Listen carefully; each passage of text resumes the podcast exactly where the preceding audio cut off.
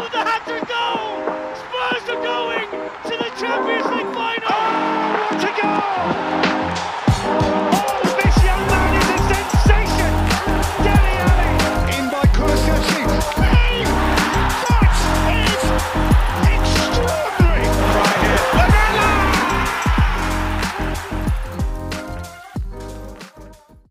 Die gefühlt längste Saison aller Zeiten ist vorbei. Die gefühlt schmerzhafteste Saison aller Zeiten ist vorbei. Ein letztes Mal Gruppentherapie für diese Saison. Ein letztes Mal vor einem möglichen neuen Trainer.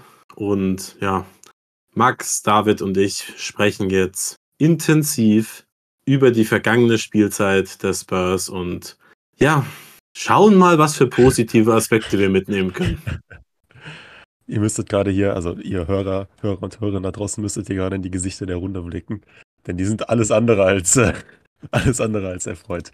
Nein, Spaß beiseite. Ich, ich freue mich auf die Aufnahme. Ich freue mich, mit euch den Saisonrückblick zu machen. Aber man hat es ja auch schon an deiner Stimme gehört. Es war eine schwierige Saison und ich, ich weiß jetzt gerade nicht mehr genau. Ich kann mich ehrlich gesagt nicht an die Folge erinnern letztes Jahr, also unseren Saisonrückblick zur letzten Spielzeit, aber ich glaube, ich wage mal zu behaupten, dass da das Intro ein bisschen, ein bisschen energiegeladener und fröhlicher war. Nur so eine Vermutung. Meinst du? oh Mann, ey. Ja, ich will ja gar nicht so negativ sein. Ich wollte, äh, will heute eine positive ähm, Aufnahme machen. Ich weiß nicht, wie das funktionieren soll, aber ich will endlich mal wieder positive Vibes ähm, verbreiten. Max, wie geht's dir? Bei mir ist irgendwie jetzt ein, seit irgendwie seit einer Weile wieder andersrum. Ich habe jetzt entschieden, es ist genug gejammert und genug äh, über diese verfluchte Saison und auch die ganzen letzten Wochen und Monate ja, sich beschwert. Das soll nicht bedeuten, dass man nicht immer noch äh, es bestimmte Punkte gibt, über die man sehr kritisch denken kann und die ja auch noch lange nicht aufgehoben sind und bei denen ich hoffe, dass sich was tut. Allen voran mit der Frage der Führung des Vereins. Aber ach, im Endeffekt, keine Ahnung, reicht jetzt irgendwie mit schlecht drauf sein. Wollen wir gleich über die vor wenigen Minuten eingeflatterten Neuigkeiten sprechen? Wahrscheinlich, oder? Ja, fangen wir damit an, weil wir es noch nicht intensiv äh, besprechen werden. Aber laut äh, mehreren ähm, Medienberichten, unter anderem The, The Athletic, unseren guten Freunden, Also unser also Ähm. Medienpartner.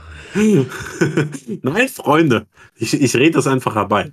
Ähm, ist, äh, wird äh, Postecoglou, ähm, ich hoffe immer noch, dass ich das richtig ausspreche, ähm, wird er wohl der neue äh, Spurs-Coach äh, zur neuen Saison werden. Wir werden, wenn es dann offiziell ist, in der kommenden Folge dann möglicherweise intensiv über ihn sprechen. Ähm, das würde jetzt heute aber den Rahmen sprengen, weil wir sowieso sehr, sehr, sehr, sehr viel zu besprechen haben.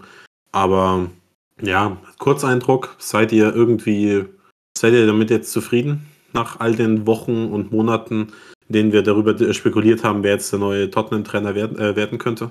Ja. Ich muss gerade ehrlich sagen, dass ich nicht zufrieden bin. Das liegt allerdings nicht an ähm, Postecoglou selbst, sondern einfach mehr an der Tatsache, dass wir jetzt den 4. Juni haben, dass diese Trainersuche, ich habe jetzt die, nicht die genaue Zahl im Kopf, ich glaube, es ist, hat jetzt, also wenn, wenn, wenn, die, wenn der Verein es schnell über die Bühne bringt, könnte man quasi den Sommer 2021 noch unterbieten.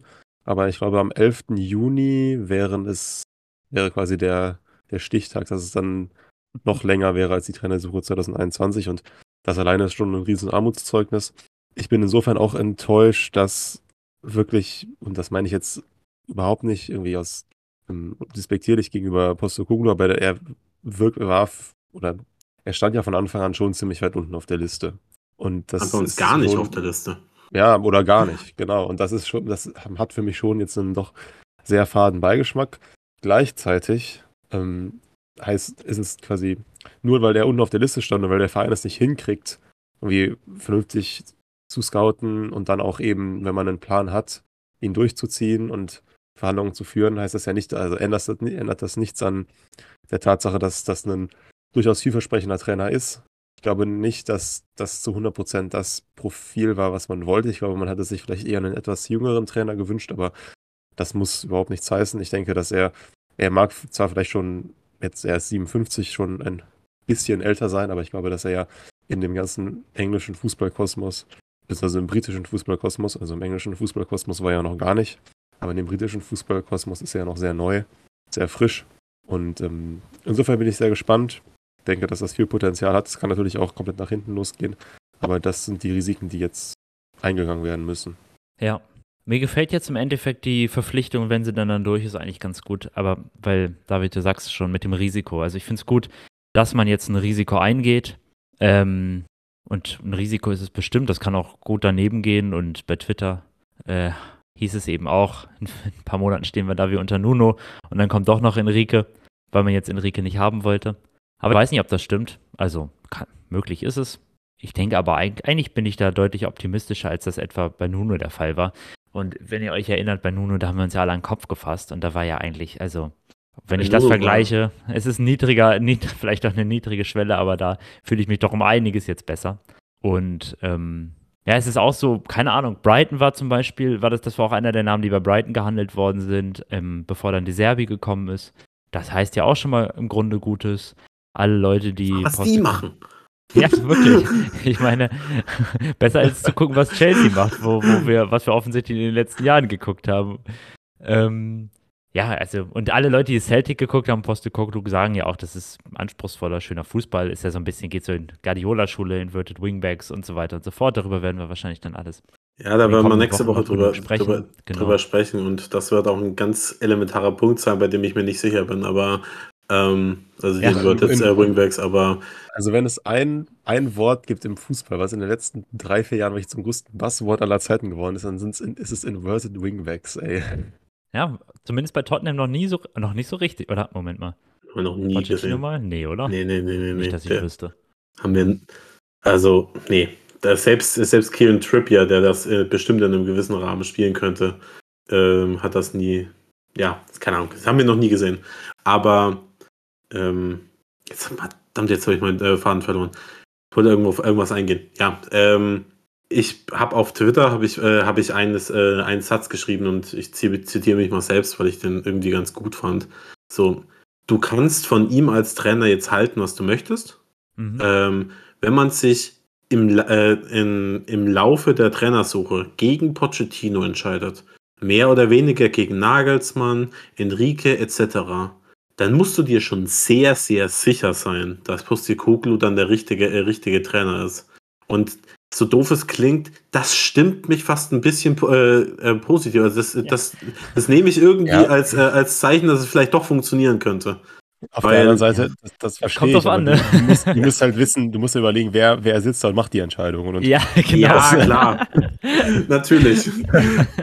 Also, also äh, wenn es jetzt nur Daniel Levy wäre, dann wäre ich, wär ich wahrscheinlich auch nicht so positiv gestimmt. Aber ich hoffe einfach, dass Scott Mann der, der, der, äh, der Dude ist, der uns ja. wieder erfolgreich macht. Keine Ahnung. Ich weiß nicht, alle Leute, die über Scott Mann reden, sagen ja, dass seine Fußballkenntnisse vielleicht auch nicht das allerbeste sind und er wohl auch nicht so immersed ist, was so Data Sciences angeht. Ich weiß nicht, ob das so überhaupt so gut ist, wenn halt damit redet.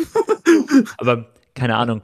Wir wollen ja nicht, wir haben ja noch heute viel zu besprechen, darum vielleicht können wir das ja auch auf die nächste ja. Folge verlegen. Aber vielleicht ein Punkt, den ich noch sagen wollen würde. Ich glaube, es wäre hilfreich für alle, wenn sie jetzt versuchen, auch wenn sie pessimistisch sind gegenüber Postecoglou, wenn man jetzt halbwegs versucht, da hinterm Trainer zu stehen, erstmal guckt, was passiert. Ich möchte dazu auch nur sagen, bei Celtic war es wohl auch so.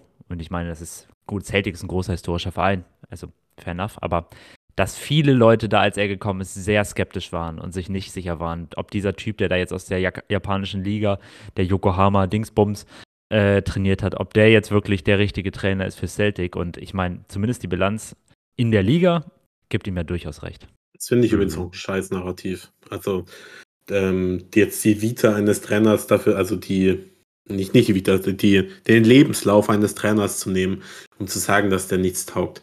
Der Serbi war übrigens davor auch nicht erfolgreich, beziehungsweise also erfolgreich. Er war bei Schachtjör war er ganz okay. Ähm, der war davor, wo war er nochmal in Italien? Solo. Sassuolo, da hat es auch nicht äh, richtig, richtig, gut funktioniert. Ja, Sassuolo war schon war schon gut, aber jetzt nicht. Ja, ich will, will mir darauf hinaus, dass man ähm, am Ende muss, muss es ein, einfach ein Fit, der muss stimmen.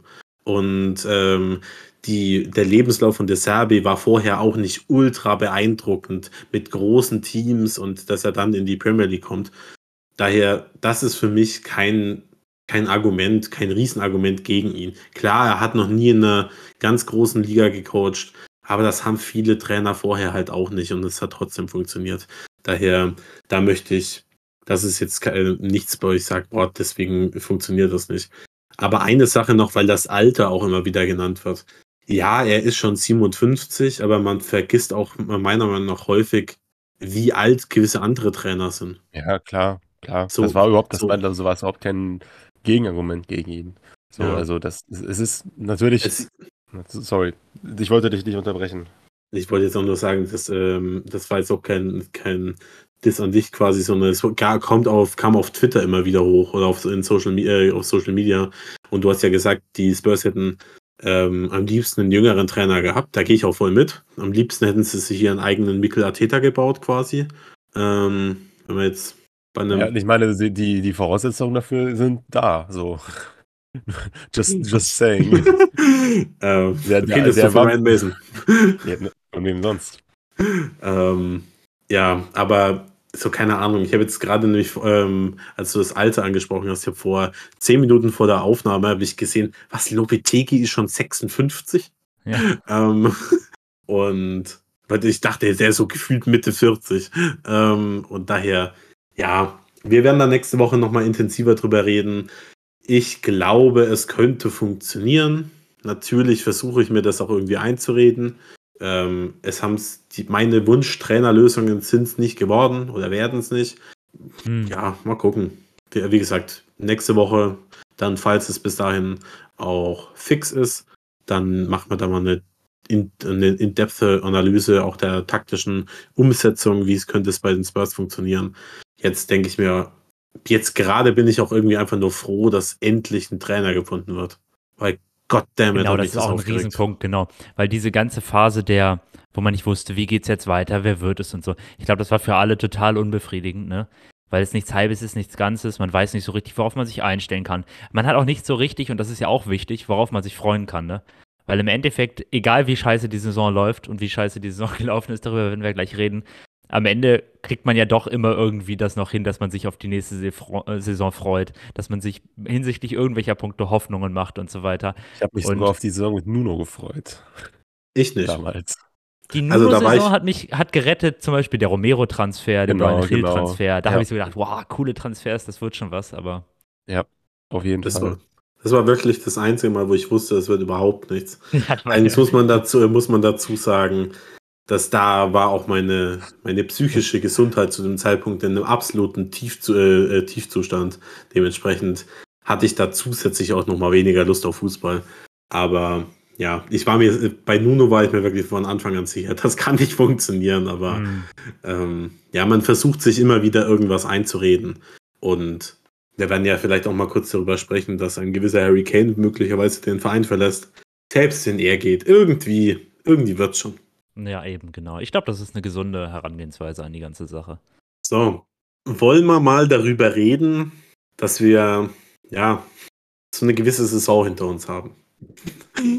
Und ich habe mir heute zur Vorbereitung, ich habe es versucht, ich habe versucht, mir unseren äh, Saison äh, unsere Saisonvorschau von quasi einem Jahr nochmal in Gänze zu geben. Es ging nicht. Das hat mich so wahnsinnig gemacht.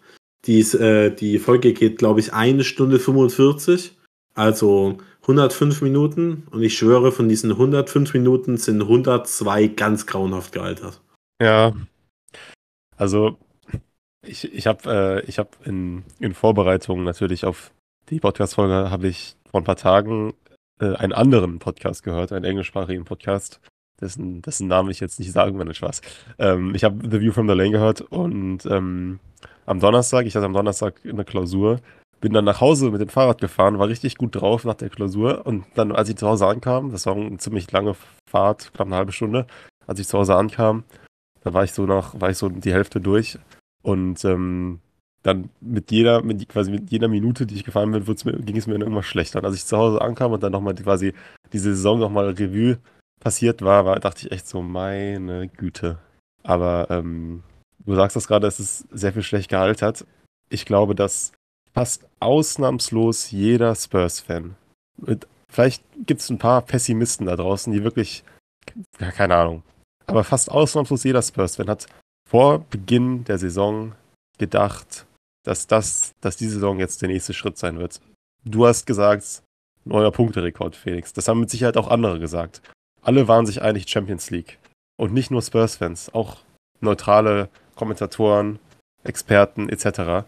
Das heißt, wir haben auf der einen Seite diese Erwartungshaltung, dass diese Saison jetzt der nächste Schritt ist, dass man sich wieder in den Top 4 festsetzt, dass man unter Konte vielleicht auch sogar den ersten Titel gewinnt. Und auf der anderen Seite dann die Realität und die CD folgt aus 60 Punkte, Platz 8, das ist die schlechteste Punkteausbeute und die schlechteste Platzierung seit der Saison 2008, 2009. Damals hat man 51 Punkte geholt, 70 zu 63 Tore und von den fünf, fünf Teams, die noch mehr Gegentore kassiert haben, sind drei abgestiegen. Und wir haben in der, vergangenen, in der vergangenen Saison haben wir so viele Gegentore kassiert wie in den Saisons 16, 17 und 17, 18, also zwei aufeinanderfolgenden Jahren zusammen. Das ist so schlimm, Also Mann. wir haben, wir haben auf der, um das jetzt nochmal quasi, um jetzt den, den Übergang nochmal herzustellen, wir haben auf der einen Seite diese, wir haben diese klaffende, riesenklaffende Lücke zwischen der vielleicht größten Erwartungshaltung, die man so hatte, so ungefähr vergleichbar vielleicht mit den Pochettino-Jahren nach 16, 17 oder auch nach 18, 19. Und dann die schlechteste Saison in der jüngeren Vereinsgeschichte, also seit in den letzten, in den letzten zehn Jahren, wie gesagt, seit 2008, 2009. Und wie das zustande gekommen ist, das ist wirklich, ähm, ja, es ist zum Haare, es ist zum Haare raufen. Man kann sich da, glaube ich, lange den Kopf drüber zerbrechen. Es ist, es gibt nicht, es gibt nicht den einen Grund. Ich glaube, wir würden uns das vormachen, wenn wir uns hier hinsetzen würden und sagen, das, das ist der Grund, warum die Saison so verkorkst geworden ist. Oder der Spieler oder nur konnte, das, das geht einfach nicht. Es gibt so viele Gründe. Es ist unfassbar frustrierend. Und bei all dem muss man sich, glaube ich, auch nochmal vor Augen führen, dass diese Saison bis zu einem gewissen Zeitpunkt richtig gut aussah. Das ist ja noch, das kommt ja noch dazu, das Absurde, dass wir hier im Oktober 2022 saßen und von einem Rekordstart der Spurs gesprochen haben und uns darüber gefreut haben. Ja, aber die Man hatte Fußnote. Achso, 23 Punkte nach 10 Spielen, glaube ich. sorry. Hm, War, kann sein. also ich, ich kann das jetzt nicht genau sagen, das ist geschätzt von mir, aber ich würde sagen, dass man mit Sicherheit an 50, über 50 Prozent der Spieltagen in den Top 4 war. Also man war ja quasi basically die ganze gesamte erste Saisonhälfte ja Dritter. Dann ist man einmal kurz rausgerutscht an Weihnachten. Dann war man wieder noch eine ziemlich lange Zeit Vierter nach diesen Siegen gegen West Ham und Chelsea, so im Februar. Und dann ist ab März wirklich alles, alles den Bach runtergegangen. Ja. Aber, Aber es ist Fuß- einfach, ja, Ja. sorry, nee, sag du, Max. Weil die Fußnote an der Sache ist auch, ja, es war ein Rekordstart, aber wenn ich mich nicht richtig, wenn ich mich nicht irre, dann haben wir auch damals schon gesagt, nicht nur wir, sondern auch ähm, andere Leute, andere Podcasts und so weiter, haben damals schon gesagt, die Ergebnisse sehen gut aus, Ja, klar. aber die klar. Performances sind nicht gut. Und wir hatten auch schon war- einige glückliche Ergebnisse darunter. Und ich glaube, so der Tenor war schon auch, ja, gute Ergebnisse, wie gesagt, aber lange geht das nicht weiter so gut. Und irgendwann wird das auch mal wieder reißen, dass wir kein Glück mehr haben oder dass wir, wenn wir so schlecht spielen und den Gegner so kommen lassen, dass wir dann auch wieder mehr Gegentore fangen. Und Ja. ich weiß ja, da gab es ja auch viele Fragen zu, ist das jetzt alles nur eine große Maßnahme vor der WM, um irgendwie die Belastung zu steuern und so. Und naja, also man kann schon sagen, dass natürlich dann die, in Anführungszeichen, Rückrunde seit der WM, dass die dann diesen Sor Sorgen, die man hatte, durchaus recht gegeben hat, weil man dann gesehen hat, Mhm. die Ergebnisse stimmen eben nicht mehr, ähm, Standardtore retten uns nicht mehr und so weiter und so fort. Also dann ist es halt alles schiefgelaufen. Also so ein bisschen Ja. dieser Rekordstart, so toll der auch war, so ein bisschen hat der schon auch darüber hinweggetäuscht, wie da auch schon gewisse Probleme eindeutig zu ersehen waren. Ne? Klar, klar, das, das basically das gesamte, das, das Narrativ in diesen gesamten ersten drei Monaten der Saison oder zwei Monaten, also von Saisonbeginn im August, okay, klammern wir jetzt mal das Southampton-Spiel, also den ersten Spieltag aus, aber das gesamte Narrativ dann in den Wochen danach war eigentlich, okay, wir, wir, wir sammeln Punkte, wir gewinnen irgendwie, aber wir spielen nicht gut. Und ist das nachhaltig oder nicht? Ich glaube, ich erinnere mich, wir haben auch im Podcast Folge über Folge haben wir darüber gesprochen und ähm, viele Leute haben und mich, eingesch ich, mich eingeschlossen haben damals gesagt, okay, ja, das ist jetzt natürlich ein bisschen beunruhigend, aber Conte wird darauf eine taktische Antwort finden. Es ist eben auch eine komplizierte Saison mit der WM. Es waren einige neue Spieler verpflichtet, die dann auch erstmal wieder den Rhythmus finden mussten. Und ähm, damals hatte ich zumindest noch sehr, sehr, sehr großes Vertrauen, dass wir mit einem Trainer an der Seitenlinie, der doch sehr erfahren ist und ähm, schon ja, sehr viel vorzuweisen hat, dass wir dieses Boot dann da irgendwie durchsteuern können. Aber ähm, wie du sagst, das war spielerisch überzeugend, war man in dieser Saison eigentlich fast nie. Selbst in dieser guten Phase am Anfang nicht. Hm. Also ich glaube, man kann die Saison in so, also in so ein paar Phasen einteilen. Also sagen wir mal Phase 1 bis zum zehnten Spieltag gegen Everton, dieser Rekordstart, dann Phase 2 bis zur WM. Das Ja. war dann ja wirklich ein komplett wildes Auf und Ab. Damals hat man ja irgendwie zehn, neun Spiele in Folge zwei Gegentore kassiert, dann teilweise es noch drehen können, wie gegen Leeds, gegen äh, Bournemouth etc., teilweise auch nicht Mhm. mehr. Oh, stimmt, das Baum. Dann, dann war der doch sehr ernüchternde Januar, wenn ich mich Mhm. recht erinnere, ja, gegen das Unentschieden am Boxing Day, Niederlage gegen Arsenal, Niederlage gegen City. Dann dieser kurze, kurze ähm, Moment der Hoffnung, Sieg gegen City, Sieg gegen Chelsea, Sieg gegen West Ham, also dieser Februar, der echt Ja. ziemlich gut war, als Conte, als Conte diese OP hatte. Ja, genau. Wo man dachte, ach, guck mal, sobald Conte nicht mehr an einem Spielfeld dran steht, dann funktioniert es wieder. Genau, und dann, sage ich mal, die, die Post-Conte-Ära, eben jetzt seit, seit März. Und auch da könnte man dann auch nochmal zwischen Stelin und Mason unterteilen, aber meine Güte, das, das muss man, glaube ich, nicht. Ergebnistechnisch Aber, hat sich ähm, nicht viel genommen, nee. Nee. Es, es ist eine furchtbar komische, auch Mhm. fragmentierte Saison gewesen und ähm, jetzt so, mir, mir wird das auch gerade nochmal so bewusst, wie viel da eigentlich passiert ist. Ja, total. Also es war echt eine ereignisreiche Saison, ne? Ah, Felix sitzt da nur so komplett, ja, Aber vielleicht, um mal, über- also um, um mal vielleicht das, also ich finde wirklich das größte Fragezeichen dieser Saison ist der wirklich erschreckende, nicht in Worte zu fassen und wirklich nicht zu erklärende Einbruch in der Defensive, oder? mm, Das ja. ist nicht, also es ist wirklich, ich finde, ich verstehe es nicht. Also, ich auch nicht. Das, das Es ist ergibt nicht zu gar keinen Sinn für mich. nee. Wir waren das ist, so glaub ich, auch gut The root problem, also das ist so wirklich das, das Grundproblem auch in der ganzen Saison, Mm. dass das plötzlich eingesetzt hat, dass wir Tore um Tore gefangen haben, teilweise auch unglücklich Tore gefangen haben. Also man kann das ja auch ein bisschen sehen an den Expected Goals Against, dass wir auch mal unglücklich da so ein bisschen performt haben. Wir haben viele so blöde so Distanzschüsse auch kassiert, die nicht unbedingt reingehen müssen. Ich erinnere da zum Beispiel an Arsenal, das erste Spiel auswärts und auch noch ein paar Ja. andere. Es hat ja schon am zweiten Spieltag angefangen. Das, äh, das Koulibaly-Tor, das macht er, äh, macht er einmal Absolut, in zehn genau. Jahren. Ja, absolut richtig. Ja, das stimmt. Wisst ihr übrigens, ich habe ein kleines, wisst ihr, wer, ähm, wie hat diese, wisst ihr, wie die Saison begonnen hat eigentlich? Also ist klar, Southampton, aber wisst ihr noch, wie. James Ward-Prowse. genau, James zwölfte. Minute direkt Tor, Southampton. Wir wissen heute abgestiegener, abgestiegener Verein. Und dann Gleich in der Ryan 12. Exakt, das war meine zweite Frage. Wer hat das erste Tor geschossen? Und dann Eric Dyer. ja. Also mit Sessignon und dann auch noch Dyer Das ist, ist- natürlich auch lustige Ich kann, Torschützen ich, schon kann, fast. ich kann mich da so gut dran erinnern, weil das wirklich der, die, der, der, die glücklichste Erinnerung der ganzen Saison ist, an die ich mich so klammere, dieser erste Spieltag. Ah, Das wirklich, total. Und Kulusewski hat sein erstes Heimtor geschossen an dem, Jo, an dem Tag. Genau. Auch ein schönes Tor gemacht. Typisches Mhm. Kulusewski-Tor wahrscheinlich. Ja. Ja. Ähm, bevor wir so Ah, ja, richtig, ja, ja. richtig reingehen. Ich habe ja gesagt, ich habe die, die Saisonvorschau nochmal großteils gehört, also eine Stunde von ein, ähm, ein Dreiviertel. Mal, soll ich mal so ein paar, ein paar der heißesten oder nicht der heißesten, aber der, der besten Sätze äh, zitieren, die, äh, die da dabei waren. Ach du Scheiße. Das Ja, fängt schon los. dabei an. Wir fangen die Folge an, indem wir nicht über die Spurs reden.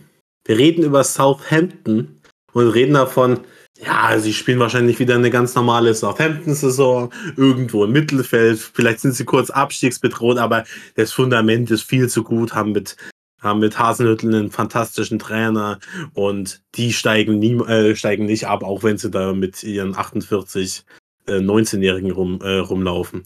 Das, äh, damit fängt schon an, ey.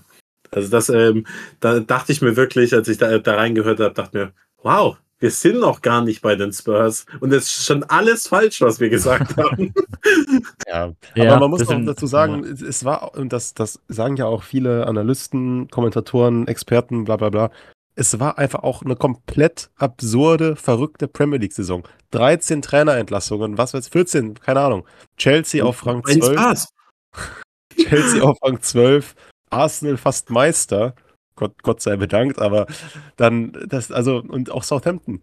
Ja, also diese Aussage, ich weiß jetzt nicht, wenn wir das so gesagt haben, dann müssen wir uns jetzt natürlich hier an dieser Stelle korrigieren. Wort für Wort. Aber- Aber die Tatsache, dass Southampton sich extrem interessant verstärkt hat mit vielversprechenden Talenten und eigentlich auch mit Haselnütt einen Trainer hat, der oder hatte, der es in den letzten Saisons immer geschafft hat, diese Mannschaft trotz des ja, eher unterdurchschnittlichen Kaders ganz souverän zum Klassenerhalt zu führen. Ja, ich, ich klar, ich, ich habe nicht gedacht, dass sie absteigen. Dass dann da irgendwie intern das Vertrauen in Hasenhüttl schon länger angezählt war, das können wir natürlich nicht wissen. Dann wird er im November entlassen und mit Nathan Jones ausgetauscht, was auch eine, glaube ich, eines der wildesten Kapitel dieser ganzen Premier League-Saison war mit dem. Ähm, aber ja, ich, es, es ist so viel Weirdes passiert diese Saison. Ähm, Ja, absolut. also, da finde ich, muss man sich jetzt im Endeffekt irgendwie nicht zu sehr schämen, wenn man da bei den Predictions bei, bei den meisten Sachen daneben gegriffen hat. Die, Hätte die, Spurs sind, irgend- die Spurs sind das beste Beispiel. Hätte irgendeiner von euch beiden auch nur ansatzweise daran geglaubt, dass am Ende der Saison Roy Hodgins und Big Sam auf der, äh, auf der Trainerbank von, äh, von Premier League Vereinen äh, sitzen? Nee, wirklich nicht. Wenn man sich anschaut, Wenn- was äh, Hodgson für Arbeit auch bei Watford geleistet hat, hätte ich nicht gedacht, dass der überhaupt nochmal ein Verein zugreift, aber Also, wenn du darauf gewettet hättest, wärst du heute Millionär. Also, das ist ja, das war auch alles so wild. Also, wirklich ist so schlimm. Hodgson mein- hat einfach so einen Crystal Palace Buff. Übrigens, Weil sonst scheiße, aber bei Palace gut. Ja. Übrigens, mein Lieblingssatz aus, äh, aus unserer Saisonvorschau kam von mir. Und ich ähm, und, äh, sagt dann so, ja, der einzige Verein aus den Top 6, bei dem ich mir vorstellen könnte, dass sie, dass sie floppen, sind Chelsea. Und ich dachte erst so, ja, ich habe was Positives gesagt. Das erste Mal nach einer Stunde. So, die könnten auf äh, Rang, äh, vielleicht sogar auf Rang 8 landen. Ich denke mir so, oh. Naja, gut, aber Chelsea Rang 12, also wer das gesagt hat, da wärst du jetzt Millionär, wenn du drauf gesetzt hättest. Ich glaube, das hätte nun wirklich niemand gedacht nach der. Also ich war mir schon, ich war, war mir schon sicher, äh, sicher nicht, aber ich äh, habe schon gedacht, dass es ähm, möglicherweise echt schlecht für sie laufen könnte. Dass ich war von deren Transferphase wirklich nicht begeistert. Aber ja, einfach die, die Tatsache, dass ich dann sage, ja, sie, sie äh, landen auf Platz 8 und dann sind es am Ende die Spurs, die da landen. Ey, ey, ey, ey. Also es waren ganz, ganz, ganz, ganz wilde Takes in der Folge dabei. Ich glaube, wenn ich, wenn ich auch nur drüber nachdenke, was meine beste Prediction vor der Saison war, ist, und das ist das Absurde, ist meine 40-Scorer Harry Kane ähm, Ja, absolut. Ähm, Hot Hot Take. Daran habe ich neulich auch gedacht. Das ist mir so eingefallen. Ach, guck mal, das hat Felix am Anfang der Saison gesagt. Ich habe gesagt, niemals, egal wie gut die Saison läuft. Und ausgerechnet, dass ausgerechnet die Vorhersage jetzt wirklich am besten eintrifft, obwohl Tottenham die schlechteste Saison seit zehn Jahren spielt, Ja. ist wirklich komplett irre. Ey, da habe ich ja selbst noch nicht mal so richtig dran geglaubt. Weißt du, so, ich, ich, ich habe schon gedacht, dass er wirklich gut ist. Über 30, da war ich mir, da war ich fest von überzeugt. Aber diese 40 habe ich ja mehr so als utopisches Ziel irgendwo ähm, hingemalt. Ich glaube, wenn du mich vor der Saison gefragt hättest, was halte ich für realistischer? Rekordpunktzahl von den Spurs oder 40 Scorer Con äh, ähm, Kane? Dann hätte ich wahrscheinlich sogar gesagt Rekordpunktzahl. Also, Ja. Ich glaube, das hätten viele gesagt. ja. Ach Gott. Ja. Er hat, er auch wirklich ganz, ganz knapp. Also er hatte 37 Scorer, ey. Krass. Was? 37 Scorer-Punkte, also wirklich. Wettbewerbsübergreifend. Ja, ja, Ja, wettbewerbsübergreifend. krass. Aber Also da das hat er in in, der, in der, der hat ja auch 33 in der Liga. Nicht? Hm, ja, ja. Wie viele 33. Assists hat Kane in der Der hat Liga? nur vier Tore, äh, vier, äh, ähm, äh, war nur an vier Toren außerhalb der Premier League be äh, beteiligt. Naja, die Äh, liefen ja auch größtenteils scheiße, die Spiele, ne? Also ich meine, Gruppenphase lief zwar okay, Gegen- aber da war ja. Ja. Aber ansonsten. Wie viele ja Assists also hat Kane? Champions League, du- Champions League ein Tor, zwei Assists, drei Assists in der Premier League, also fünf insgesamt. Drei das Assists ist ja auch im- ist auch also, schon echt wenig, ne? Er hatte ja in der. Saison da vor zwei Jahren hatte er ja irgendwie zehn oder so. Ja. Und vier davon gegen Southampton. Ähm, aber Schon interessant. Denn man muss bei Kane auch immer sagen, diese, diese Zahl wurde jetzt auch so ein bisschen dagegen gehalten. Das ein Kolomohani hat ja viel mehr Assists. Dann hat von Grund auf andere Spielertypen, wenn es auf äh, Spielmacherische bezogen ist. Also Kane leitet die Angriffe ja ein. Also der, er hat in dieser Saison selten den letzten Pass auf irgendwie Sonny oder so gespielt. Vor allem, weil der auch nicht so wahnsinnig gut war über den Großteil der Saison. Aber ja, ich habe auch gesehen, die drei Assists wirken massiv wenig, aber ich glaube, es ist ein bisschen, wenn man jetzt Pre-Assists dagegen halten würde, ich glaube, da wäre ein bisschen mehr dabei, obwohl das jetzt nur eine These ist, die ich nicht ja, mit Fakten untermauern kann. Ja. Ja, wollen, wollen wir mal so ein bisschen darüber sprechen, ähm, was, ähm, beziehungsweise ich habe noch ein paar Sachen.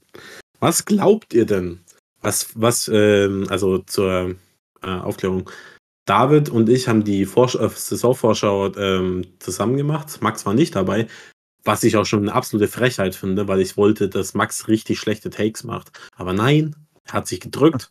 Ich weiß gar nicht was da Ähm, los war, aber ich erinnere mich noch, dass ich eure Folge auch gehört habe. Ähm, was glaubt ihr denn, was vor der Saison David und meine Überraschung der Saison war?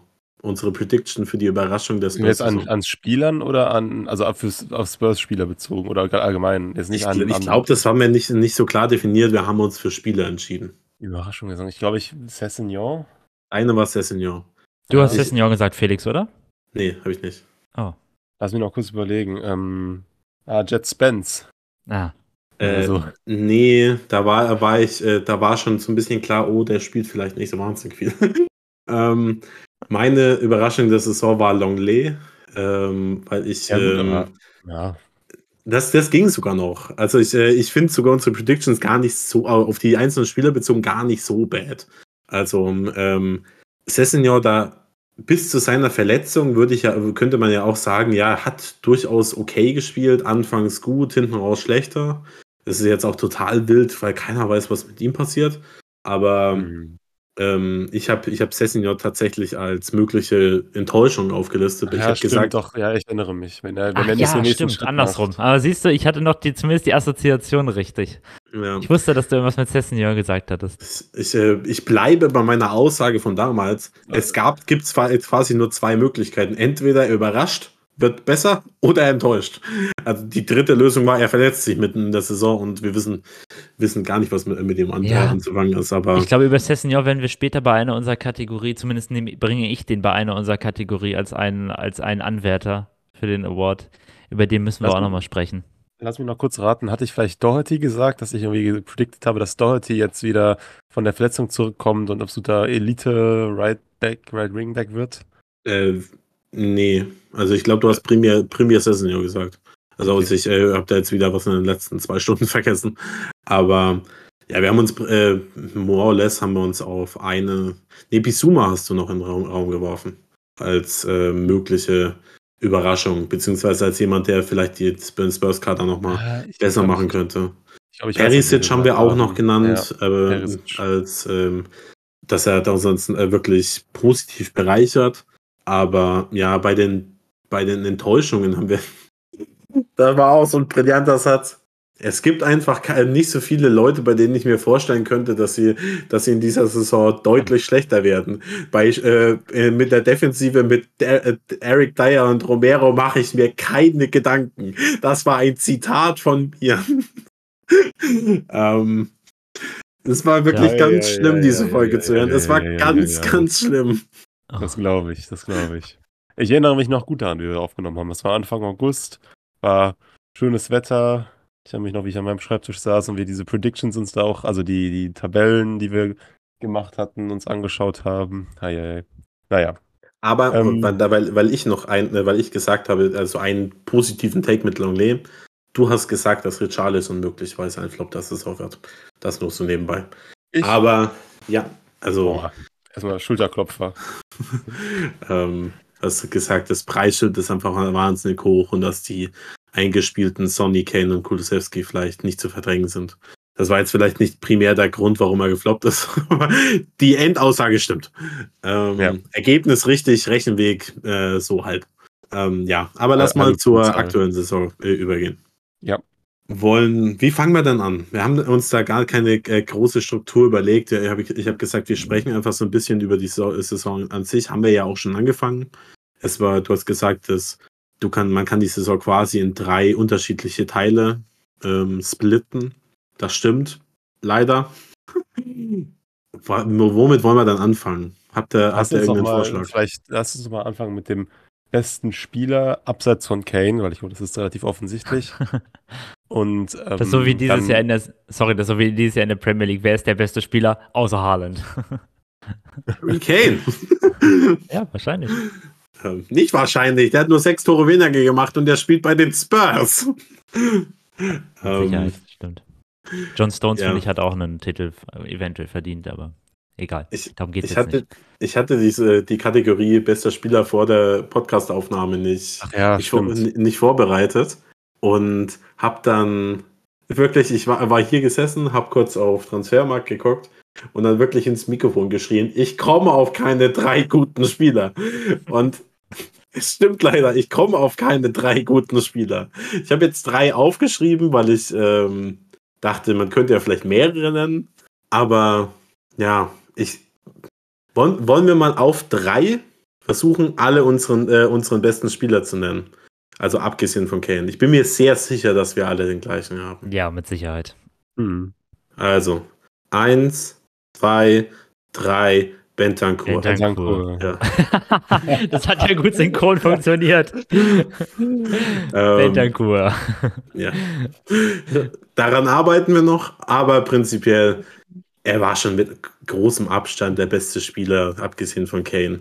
Bis zu seiner Verletzung war er einer der wenigen Lichtblicke. Ich weiß noch, dass ich irgendwie im, Oktober, November, Dezember irgendwann gesagt habe, von all den Spielern, die, ähm, die sich von der vergangenen Saison bis zur heutigen verbessert haben, ist Bentancur einer der wenigen. Ich habe, glaube ich, damals gesagt, Bentancur, Heubier und Cessignon haben einen Schritt nach vorne gemacht. Und Bentancur hat seine Form bis zu seiner Verletzung gehalten, war für mich Mhm. einer der besten Mittelfeldspieler der kompletten Premier League. Wirklich brutale Leistungen gebracht, die ich vor einem Jahr, äh, nee, vor eineinhalb Jahren ihm niemals zugetraut hätte. Und ja, war ein Riesenverlust. Ich hoffe, er kommt schneller zurück, als man dachte. Also er spiel, äh, hat jetzt auch ein bisschen mit einem Ball schon rumgedribbelt, keine Ahnung. Ähm, vielleicht äh, ist er ja schon vor November wieder fit. Aber ja, ich denke, man sollte ihm da trotzdem Zeit geben. Nicht, nicht zu früh zurückrushen, sondern wenn er, dies, äh, wenn er bis Ne- November braucht, dann soll er bis November brauchen, weil ich möchte diesen Spieler wirklich wieder in voller Gänze erleben, denn er war so, so gut. Und man muss dazu, also er, er ist auch mein und auch bei Max völlig zu Recht der beste Spieler der Saison, abgesehen von Kane. Ähm, und das, obwohl er halt eben äh, nur 2100 Minuten gespielt hat und jetzt seit Februar verletzt ist. Ähm, das ist ja auch an sich bezeichnend. Ich habe gerade nachgeschaut, die Spurs haben in dieser Saison in 50 Spielen im Durchschnitt 1,56 Punkte geholt. Wenn Bentancur auf dem Feld stand, hat, haben wir im Durchschnitt 1,85 Punkte geholt. Das sagt ja auch schon Ja, mal einiges aus. Das sagt einiges aus, ja. Es, es ist, das habe ich auch schon mehrmals gesagt, aber für mich der große oder der elementare Grund, warum ähm, Oliver Skip und Heubier dann im, in der zweiten Saisonhälfte so abgefallen sind, leistungstechnisch. Also Skippy ja davor auch nicht gespielt, aber Heubier so abgefallen ist und Skippy vielleicht ein bisschen enttäuscht hat, ein bisschen underperformed hat zu dem, was man sich eigentlich von ihm so erhofft und äh, erwartet hat, ist der Grund, dass sie einfach spielerisch zu nah aneinander sind und Bentancur eben jemand war, der Heubier einfach, einfach in, eine, in eine Rolle gedrückt hat, die er einfach sehr gut kann. Und, und durch Bentancurs Ausfall musste Heubier eben auch mehr Aufgaben übernehmen, die er einfach nicht, nicht kann. Also die er nicht in der äh, Gänze ausfüllen kann. Und dementsprechend hoffe ich wirklich sehr, sehr, dass man irgendwie entweder im Mittelfeld nochmal was tut zur neuen Saison oder dass eben Bentancur einfach so früh wie möglich wieder da ist. Jo. Ja, absolut. Lass uns vielleicht mal übergehen zur nächsten, ähm, zur nächsten Kategorie, die größte Warte. Überraschung. Warte, ich habe noch, Okay. äh, hab noch einen, Sp- äh, einen, einen Spieler für, äh, für bester Spieler. Den anderen nenne ich bei einer anderen Kategorie. Aber, und das ist sau doof, weil ich wiederhole, ich komme auf keine richtig guten Spieler, Hm. aber ich finde, Ben Davis hat eine wirklich solide Saison gespielt. Das, ähm, Ja, ja.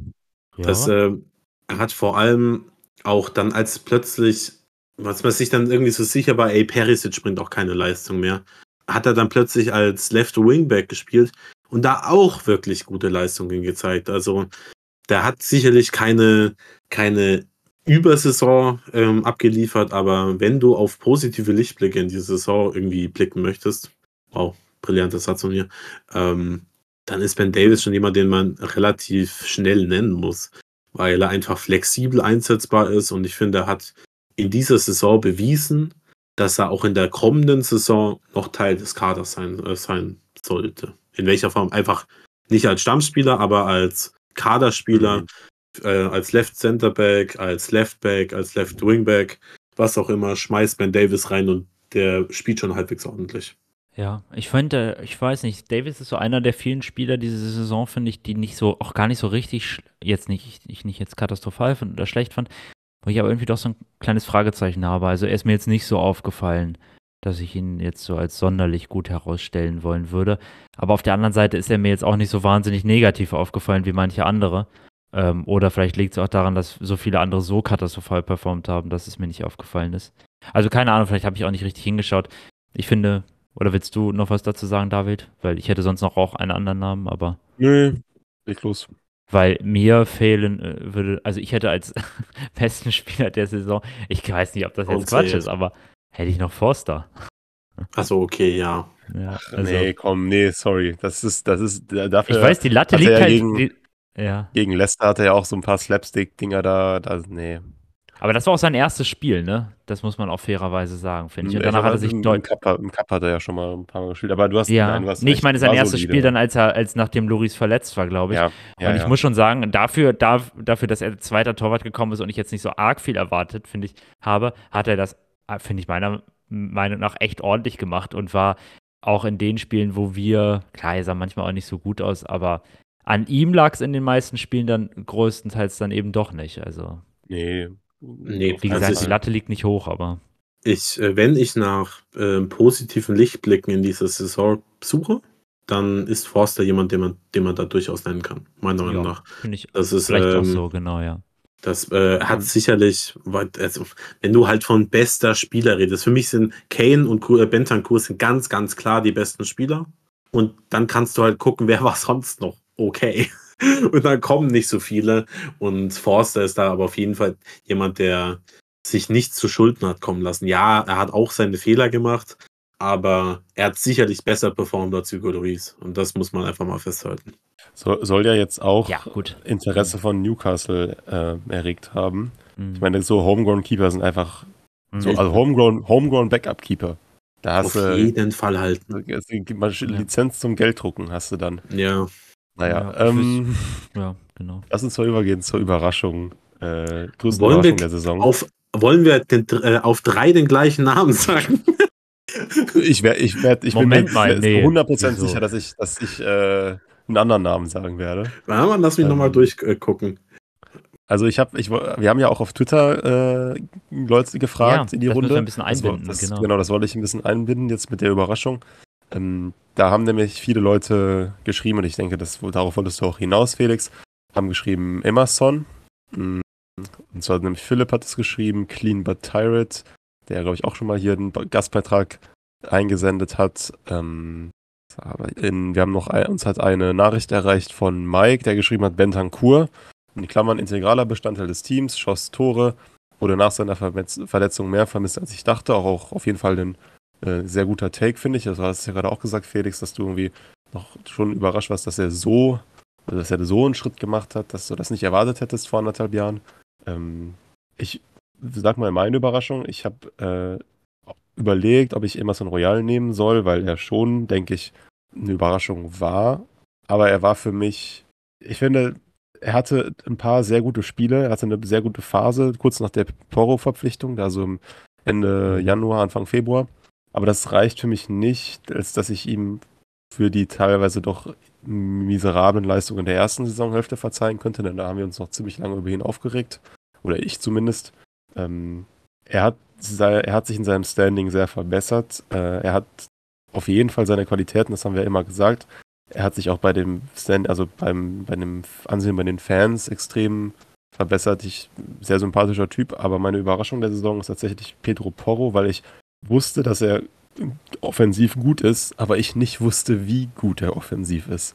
Und dass ich jetzt nach dieser Saison mich wirklich frage, ist das ein Right Wingback? Ist das ein rechter Flügelspieler? Ich weiß es nicht, aber ich war von Pedro Porro wirklich extrem überrascht. Manchmal auch negativ, wie zum Beispiel gegen Newcastle. Aber ähm, er ist meine Überraschung der Saison. Lass nicht über das Newcastle-Spiel re äh, reden. Da werden wir heute nicht drum rumkommen. ähm, ja, also ich, äh, ich, ich weiß noch, dass ich in unserer Kaderplanungsfolge 21-22 ja Petro Porro schon als mein äh, Right-Wing-Back-Pick hatte, Ja, beziehungsweise ähm, gesagt habe, dass, dass ich ihn gerne hätte oder dass ihn auch viele gerne hätten, aber ich damals auch gesagt habe, den, der ist nicht zu haben. Der hat gesagt, er möchte noch bei Sporting bleiben. Und in das, äh, daher hatte ich eigentlich schon abgehakt, dass man, ihn äh, dass man ihn möglicherweise nicht bekommt. Ich bin sehr, sehr, sehr, sehr froh, dass man ihn am Ende geholt hat. Denn auch wenn das Preisschild mit 45 Millionen hoch war, hoch ist, hat er jetzt trotz vieler Mängel in der Defensive gezeigt, dass wenn du ihn richtig einsetzt und vielleicht auch seine ähm, Schwächen kaschieren kannst, kann das ein Weltklasse-Spieler werden. Was einfach dieses Tor jetzt letzten, was war denn gegen, äh, der Abschluss gegen, ähm, Mm, äh, gegen Leeds, genau. Der war so gut. Und ähm, er, ist, er ist offensiv so krass. Also richtig, richtig gut. Er ist in der Lage, äh, Flanken zu schlagen. Wir haben darüber gesprochen, äh, dass irgendwie bei ihm 25% seiner Flanken ankommen. Irgendwie dam äh, damals die, die Prozentzahl hast, glaube ich, du damals rausgesucht, Max. Es fühlt sich aber an, als würden einfach irgendwie 60% ankommen. Das ist nur ein Gefühl, aber es kommen zumindest alle, sehr, sehr viele seiner Flanken kommen sehr gefährlich. Er ist, ähm, hat ein gutes Auge für Mitspieler, dann auch mal eine, einen Ball nach hinten zu legen. Er, er, hat sehr gute Läufe. Ich bin wirklich super happy, dass man ihn geholt hat, denn ich bin mir sicher, dass man in diesem Sommer keine Chance bei ihm hätte. Wenn er jetzt noch ein, ähm, oder, oder sag mal, ich bin mir Vor relativ, Im Akt ja, ja, im aktuellen Zustand der Spurs, Genau, warum sollte ja. Porro zu, äh, zu, äh, zu ihnen kommen? genau. Das kann ich mir auch gut vorstellen. Aber man muss echt sagen, bis auf diese Aussetzer zum Beispiel, also gerade gegen diesen riesen Aussetzer natürlich gegen Newcastle, waren das eigentlich alles ordentliche bis sehr gute Spiele, die er gemacht hat. Ich weiß, ich war schon teilweise sehr kritisch gegenüber ähm, Poro bei Twitter und habe mich gefragt, ich weiß gar nicht mehr, was genau ich gefragt habe. Also ob er, was wir jetzt genau mit ihm machen und so weiter, ob das eine gute Verpflichtung war. Da bin ich jetzt aber doch, muss ich sagen, aktuell sehe ich das deutlich als Fehler, dass ich das so eingeschätzt habe und bin sehr zufrieden, dass wir den Transfer gemacht haben und glaube Mhm. auch, egal wie der neue, also der neue Trainer steht ja vermutlich fest, egal wie dann gespielt du weißt werden wird, Tottenham nie. das stimmt, das stimmt. Es wird. Möglichkeiten geben, Poro auch mit Udogi vernünftig einzubinden in den Kader, das, in, in eine Formation. Das wird möglich sein. Ähm, ich bin da gar nicht so, ähm, habe da gar nicht so viele Bedenken wie manche andere. Vielleicht spielt er ja auch gar keinen Rechts, äh, Rechtsverteidiger oder Ja, Right genau. Vielleicht spielt Oder er ja wirklich eine. Mittelfeld oder was dann, auch immer. Genau, Ja. dann hast du einen, das ist vielleicht eine, ich habe ja, glaube ich, schon mal so ein ganz grobes 4-4-2 gepitcht irgendwie auf, auf Social Media, dass du dann eben mit Udogi links spielst, Emerson rechts, an eine, äh, eine ähm, Stelle weiter vorne, dann, dann Porro und dann halt äh, asymmetrisch spielst. Emerson rückt ein bisschen ein, Udogi geht nach vorne. Solche Sachen gehen, sind ja alle möglich. Also seine Qualität, Poros Qualität sind, ist so hoch, dass man irgendeine Rolle für ihn finden wird. Und ich bin total gespannt, wie es mit dem neuen Coach dann wird, in was für einer Formation er spielt. Das ist, glaube ich, das, worauf ich mich mit am meisten freue. Wie kommt, geht ein anderer äh, Trainer mit dem Kader um, den wir Mhm. jetzt aktuell haben? Weil es schon ganz klar, also stand jetzt schon relativ klar auf Wingbacks ausgelegt ist und ob man da jetzt versucht, das ein bisschen umzubauen, dass das nicht mehr ein- 100% der Fall ist, aber ja, um's- um jetzt zum Punkt zu kommen, Porro wäre nicht meine Überraschung der Saison. Liegt daran, dass ich ihn, dass ich bei ihm mir relativ sicher war, was er kann. Aber ich kann verstehen, wo dein Gedanke herkommt. Denn selbst, äh, selbst mich, der ihn jetzt vielleicht schon ein bisschen länger auf dem Schirm hatte als die meisten Leute, hat schon über, hat es auch noch ein bisschen überrascht, wie gut er offensiv dann wirklich ist. Ich meine, er hat jetzt in einer halben, also in einer verkürzten Rückrunde, weil er auch erst Ende Januar kam, hat er jetzt, glaube ich, drei Tore geschossen, drei, vier vorbereitet. Das ist schon eine saustarke Statistik und dann auch natürlich in so einem dysfunktionalen Team. Das, ähm, ich hatte nicht damit gerechnet, dass er so schnell sich da irgendwie reinfindet. Er wirkt ja auch, ich glaube, das ist, das ist wirklich Da an dem werden wir noch viel Freude haben. Da bin ich mir ganz sicher.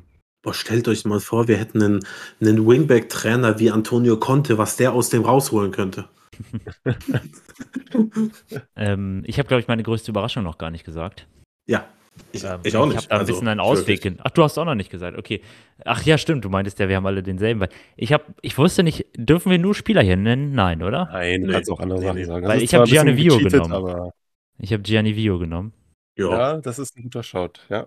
Ähm, ich erinnere mich, dass ich bei Twitter geschrieben habe und ich finde diesen Tweet leider nicht mehr, äh, als das bekannt geworden ist mit dem Standardcoach, dass das die beste Verpflichtung sein könnte, die wir im Sommer machen. Und man kann nun wirklich schon mit einigen Fug und Recht behaupten, dass das tatsächlich eingetroffen ist. So häufig wie uns die Standardsituation noch einen Punkt oder sogar zwei oder drei Punkte dann gerettet haben. Das ist schon einigermaßen erstaunlich. Ich habe jetzt gar nicht mal rausgesucht, wie viele Standardtore es am Ende der Saison waren. Das sind zum Ende der Saison hin, sind es dann auch weniger geworden das, wir haben schon mal drüber gesprochen, das konnte nicht die ganze Saison auf dem hohen Level aufrechterhalten werden, außer können nur wenige Vereine wie zum Beispiel Freiburg oder so, aber ähm, ich finde Gianni Vio trotzdem, was er dann, was für einen Effekt er hatte für das Team, auch in, in entscheidenderen Spielen, das finde ich schon einigermaßen erstaunlich. Ey, gefühlt Ist- 60% der Punkte aus der Hinrunde gehen auf Johnny Vios Nacken. Ja, wirklich, ne? Ja. Ja. Das, da gab es dieses Tor gegen die Wolves am zweiten Spiel, am dritten Spieltag. Das Tor gegen Chelsea war nach einer Ecke. Der Siegtreffer gegen Bournemouth war nach einer Ecke. Hm, was hatten wir da noch? Ähm, Es waren genau, Chelsea gegen die Wolves war auch ein Freistoßtor zum Beispiel. Das war, das Also- war glaube ich, noch eine Ecke. Äh, oder ein, ein Das, gegen die Wolves war ein nach. Standardtor, stimmt, du hast recht, ja, genau, stimmt, stimmt, stimmt. Das war auch ein Kane-Tor, ne, glaube ich, mit dem, Ja, wo er wieder ja, ja. so abgetaucht ist und ein Kopfballtor Ja. gemacht hat, wo ich schon Ja. vor der Folge gesagt habe, davon hat er auch einige gemacht von den Toren. Hm. Wäre übrigens richtig sauer, wenn, äh, wenn der in der nächsten Saison nicht bei uns ist. Ja, Also ich, ähm, er ist ja der einzige Trainer, der jetzt, also mit Ryan Mason der einzige Trainer, der aus äh, Antonios äh, Trainerstab noch übrig ist. Und es wäre schon saudoof, ihn wieder abzugeben. Also da hoffe ich, dass man auch mit äh, unter Postecoglou irgendwie eine Rolle für ihn findet. Der ist übrigens auf Football Manager sehr schlecht bewertet. Da gibt es aber auch kein, kein, keine, Stati äh, keine Fähigkeit Standard-Coaching. ähm, das Ist der nur echt? das neben- Ach, Gianni Vio, ach so, ich dachte gerade Postecoglou, weil das hätte mich jetzt... Nee, also das hätte mich Johnny jetzt auch Vio, ja. Ah, okay, ja. Ähm, das nur so nebenbei. Ja, äh, meine Überraschung, um das äh, noch kurz hinterherzuschieben, ist ja, es ist Emerson für mich relativ verdient, einfach aus dem Grund, dass ich im Sommer der Meinung war, dass man ihn unbedingt abgeben muss und er eine wirklich solide Saison gespielt hat. Die erste Saisonhälfte war nicht so schlecht, wie ich erwartet habe. Er hat offensiv immer noch wenig beigetragen, aber defensiv war er schon, war er sehr stabil. Dann hat er die Phase gehabt, die äh, David schon angesprochen hat, als Porro gekommen ist, wo man dachte, ey, kannst du Porro überhaupt einbauen, so gut wie Emerson aktuell spielt? Und jetzt unter Mason hat er in einer neuen, neuen Rolle, in einem eben ähm, wirklich als Rechtsverteidiger oder fast schon eben Right Center Back auch gut, äh, gut gespielt. Daher, und ähm, er ist mittlerweile jemand, von dem ich mir sicher bin, dass er in der kommenden Saison noch bei den Spurs ist.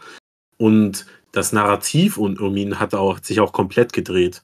Denn ich glaube, mittlerweile wollen auch sehr, sehr wenige Leute auf Social Media und Co., dass man, äh, dass man ihn noch irgendwie los wird. Ich glaube, viele äh, sind jetzt wirklich an dem Punkt, wo, sie sagen, aus dem kannst du wirklich was rausholen. Und daher hat er meiner Meinung äh, nach schon deutlich überrascht. Denn ich wiederhole, vor der Saison waren wir uns alle einig, dass er am besten, bestenfalls den Verein verlassen soll. Und ich glaube, dass diese Meinung, die der Großteil der Fanbase auch geteilt hat. Ja. Ja. Wollen wir zur Enttäuschung übergehen?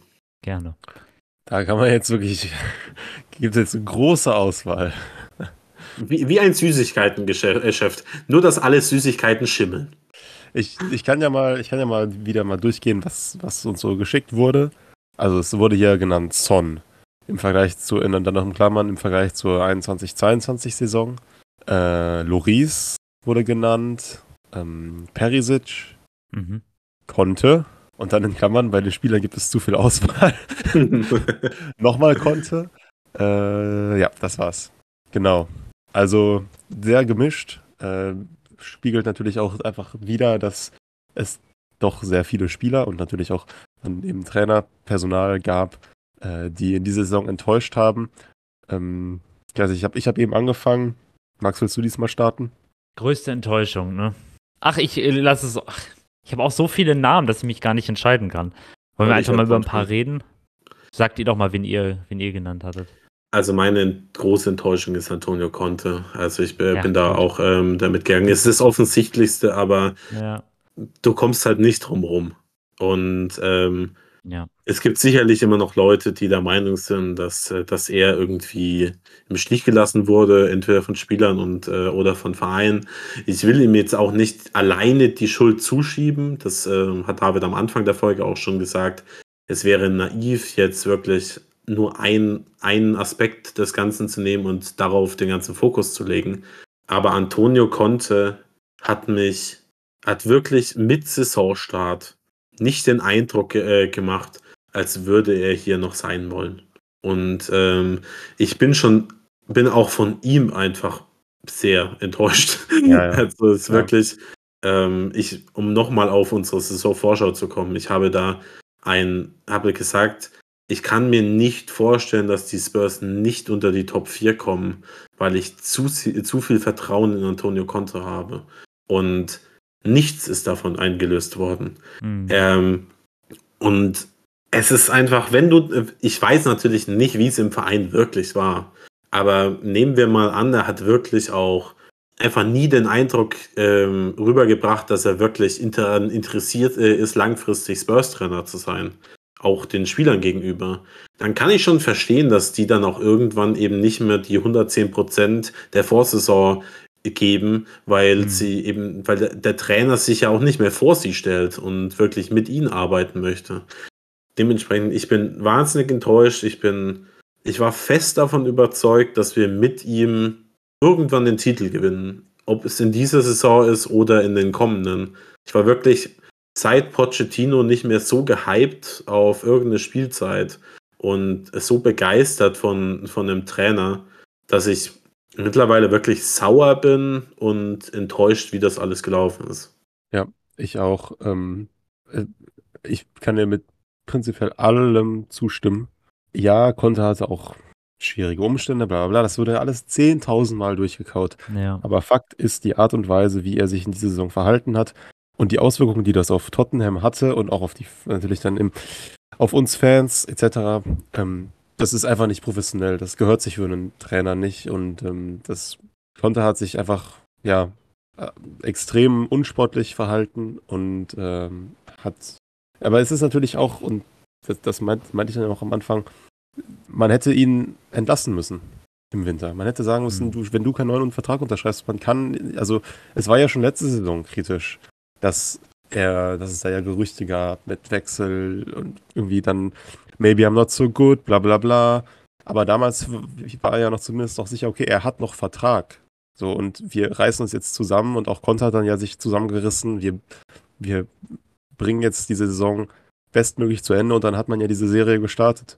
Aber das, dieses Lame Duck-Szenario, das wurde vom Verein sowas von unterschätzt. Und von mir auch und von vielen anderen auch. Und insofern, klar, es ist immer einfach dann im Nachhinein da den Finger zu erheben und auf Leute zu zeigen, ja, ähm, aber Fakt ist, und du hast es ja auch eben gesagt, Konter auch als Person hat einfach maßlos enttäuscht. Ich habe äh, nichtsdestotrotz als größte Überraschung, äh, größte Enttäuschung jemand anderen, einfach weil ich mich auf Spieler konzentriert habe und da jetzt nicht, so also nicht jetzt Conte mit einbezogen habe. Meine größte Enttäuschung der Saison, und das hat auch so ein bisschen eine Vorgeschichte, ist Eric Dyer, weil Volle, Zustimmung. ich ähm, im, im Saisonrückblick letztes Jahr war er mein, best, mein bester Spieler der Saison. Und ich habe damals noch so gedacht, okay, das ist jetzt schon, da muss ich, muss ich mich vielleicht für erklären. Weil ich wirklich, also es war wirklich eher eine ungewöhnlichere, ungewöhnlichere Take, aber ich habe wirklich, war davon überzeugt, dass Eric Dyer für mich in seiner Konstanz unter Nuno und dann unter Conte, wie er sich entwickelt hat, wie er die Abwehr zusammengehalten hat, war er mein Spieler der Saison 21-22. Und wenn ich mir jetzt anschaue, wie er sich, wie er individuell in dieser abgelaufenen Spielzeit performt hat, ist das für mich die größte Enttäuschung überhaupt. Es hat, viele Spieler haben individuellen Schritt zurück gemacht, Gluseski zum Beispiel. Viele Transfers sind nicht eingeschlagen, wie wir es uns gewünscht haben. Aber Eric Dyer, von der wirklich in der letzten Saison die Stabilität in Person war, wie der eingebrochen ist, das äh, hätte ich mir wirklich, hätte ich wirklich nicht gedacht. Ja. Ich auch nicht. Dass Es man jetzt an einem Punkt ist, wo man sagt, dass man ihn vielleicht sogar abgibt oder so. Oder dass er, Mhm. also ich, ich, ich dachte, wir haben alle gesagt, oder zumindest ich habe gesagt, dass er sich diesen Stammplatz absolut verdient hat, dass er sich den Call-Up nach zur Nationalmannschaft, zur Nationalmannschaft verdient hat, dass er wirklich da seinen Platz Stimmt. zementiert hat und jetzt äh, nach so einer verkorksten Saison, also Führt mich zurück in die Zeiten, als ähm, das ein großes Thema der Tottenham Hotspur Fanbase war, ob da er jetzt diese Nationalmannschaftsnominierung erhält oder nicht und warum er es ja unbedingt verdient hätte. ähm, drei Monate später ist die gesamte Fanbase sich einig, dass er eigentlich der größte defensive ja, Schwächefaktor in der ganzen Mannschaft ist. Das ist schon wirklich eine, auch eine bemerkenswerter, ein bemerkenswerter Niedergang innerhalb Und relativ man- kurzer Zeit. Ne? man muss ja sagen, dass mit diesem England-Call-Up fing es ja alles an. Also er war ja, die ersten Saisonspiele war ja jetzt auch nicht so gut wie letzte Saison, aber auch allgemein, das wollte ich auch eben noch sagen, als ihr quasi auf diese eklatante Defensivschwäche eingegangen seid. Das fing ja auch alles erst so richtig dann nach diesem, nach der, also nach dem zehnten Spieltag an. Das, also ich glaube, wenn man sich nochmal zurückerinnert, der Wendepunkt in dieser Saison war das 0 zu 2 in Old Trafford. Bis dahin hatte man einmal gegen Arsenal verloren und das war auch nicht gut, aber das war auch ein bisschen unglücklich wegen diesem Jacques, äh, wegen diesem Traumtor da von Nummer 5 und äh, auch Ars- Arsenal war ja auch in so einer so einem kleinen so einer kleinen Streak da im Saisonstart haben sie sich ja auch von einem Sieg zum nächsten durchgewurstelt. Und Hugo Lloris Flutschfinger. Stimmt, das, hat- das habe ich wieder ganz vergessen. ähm, aber bis dahin war ja die Welt noch halbwegs in Ordnung. Und dann dieses Spiel war der wirklich der absolute Wendepunkt. Und das, ich erinnere mich auch noch. Felix, du hast, glaube ich, gesagt oder getweetet, irgendwie jetzt so nach diesem Saisonrekordstart, jetzt ist das das perfekte Spiel, auswärts in Old Trafford. Belohnt, belohnt euch bitte heute Abend.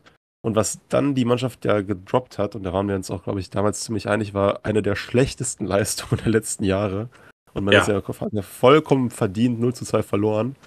Also null, null Gegenwehr. Das, Und seitdem geht's, ging ja eigentlich alles nur noch bergab. Also ich könnte mir vorstellen, dass die äh, Jungs von äh, Wir sind United, wenn sie darauf schauen, was das beste Spiel äh, ihrer Mannschaft gegen ähm, in dieser Saison war, dass sie dann möglicherweise dieses Spiel gegen die Spurs nehmen. Denn United war richtig, richtig gut. Aber, und das sagst du auch schon, die Spurs waren unterirdisch. Hm. Mhm. Also, ich, abgesehen vom Newcastle-Spiel, war das wahrscheinlich die lächerlichste Performance der kompletten Saison. Das war eine Frechheit. Ich habe dieses Spiel über 90 Minuten gesehen und ich kann, konnte dir auch 10 Minuten später konnte ich dir nicht sagen, ob wir eine gute Aktion hatten. Ja. Also, das war auch, das war ja auch Hugo Loris Masterclass. Ohne den hätten wir ja einfach 8-0 verloren Stimmt, Spiel. ja, das, Das habe ich auch schon wieder ganz vergessen. Das war halt Udo auch Riss noch hat mal ja wieder hervorrufen, ja. Also nochmal, was ich noch sagen wollte, sorry, ich, wir driften hier ab, aber das, das ist ja auch verständlich bei so einer Saison, bei so einem Saisonrückblick. Eric Dyer hat ja bis dahin, sag ich mal, ganz okay gespielt und dann hat er ja in der ersten Länderspielpause im September dann den England Call-Up bekommen. Und da, damals, ich war, ich war over the moon. Ich dachte, geil, ver- verdient, endlich. Ben White bleibt zu Hause, Eric Dyer geht mit. So. Und dann nach dieser Länderspielpause ging alles für Eric Dyer und auch für die Spurs, aber für Eric Dyer jetzt individuell eigentlich nur noch bergab. Und der ist dann ja trotzdem mit zur WM gefahren. Gut, keine Ahnung. Äh, jetzt ist Ja. auch irgendwie dann der Länder, der, der Southgate-Fluch. Eine Sache möchte ich dazu noch sagen. Ich habe dich ja immer, also wir haben da auch außerhalb der Aufnahmen immer wieder äh, darüber gesprochen, dich immer verteidigt für deinen Call, ähm, Eric Dyer zum besten Spieler der Saison 21-22 zu ähm, ernennen. Weil ich der Meinung war, dass er übertrieben konstant war und dass man ohne ihn richtig schlecht ausgesehen hätte. Und das Absurde ist, damals war er mit Sonny auch mein Pick für, äh, für den S- Spieler der Saison 21-22. Wenn du jetzt darüber nachdenkst, wer der schlechteste Spurs-Spieler war, müsstest du wahrscheinlich Eric Dyer nehmen. Ja, also das würde ich, glaube ich auch, dass die meisten Leute den auf Platz an erste Stelle stellen würden. Und das ist einfach nur sausch. Also, was ist da passiert? Weil ob er jetzt gerechtfertigt der Spieler der Saison 21, 22 äh, war, sei mal dahingestellt, aber sicherlich in den Top 5. Und ähm, so einen Leistungsabfall habe ich auch wirklich gefühlt noch nie gesehen. Das ist ja wirklich so, was ist passiert? Und das ist einfach furchtbar traurig, weil ich mag Eric Dyer als irgendwie, er wirkt wie eine super, äh, ein super sympathischer Typ. Und ihm habe ich es einfach total gegönnt, dass er jetzt irgendwie seine Rolle gefunden hat. Und er hat jetzt in den letzten Spielen unter Mason war er ja auch nicht mal Stammspieler. Also ähm, er hat ja sogar sein, seinen Platz in der Mannschaft verloren.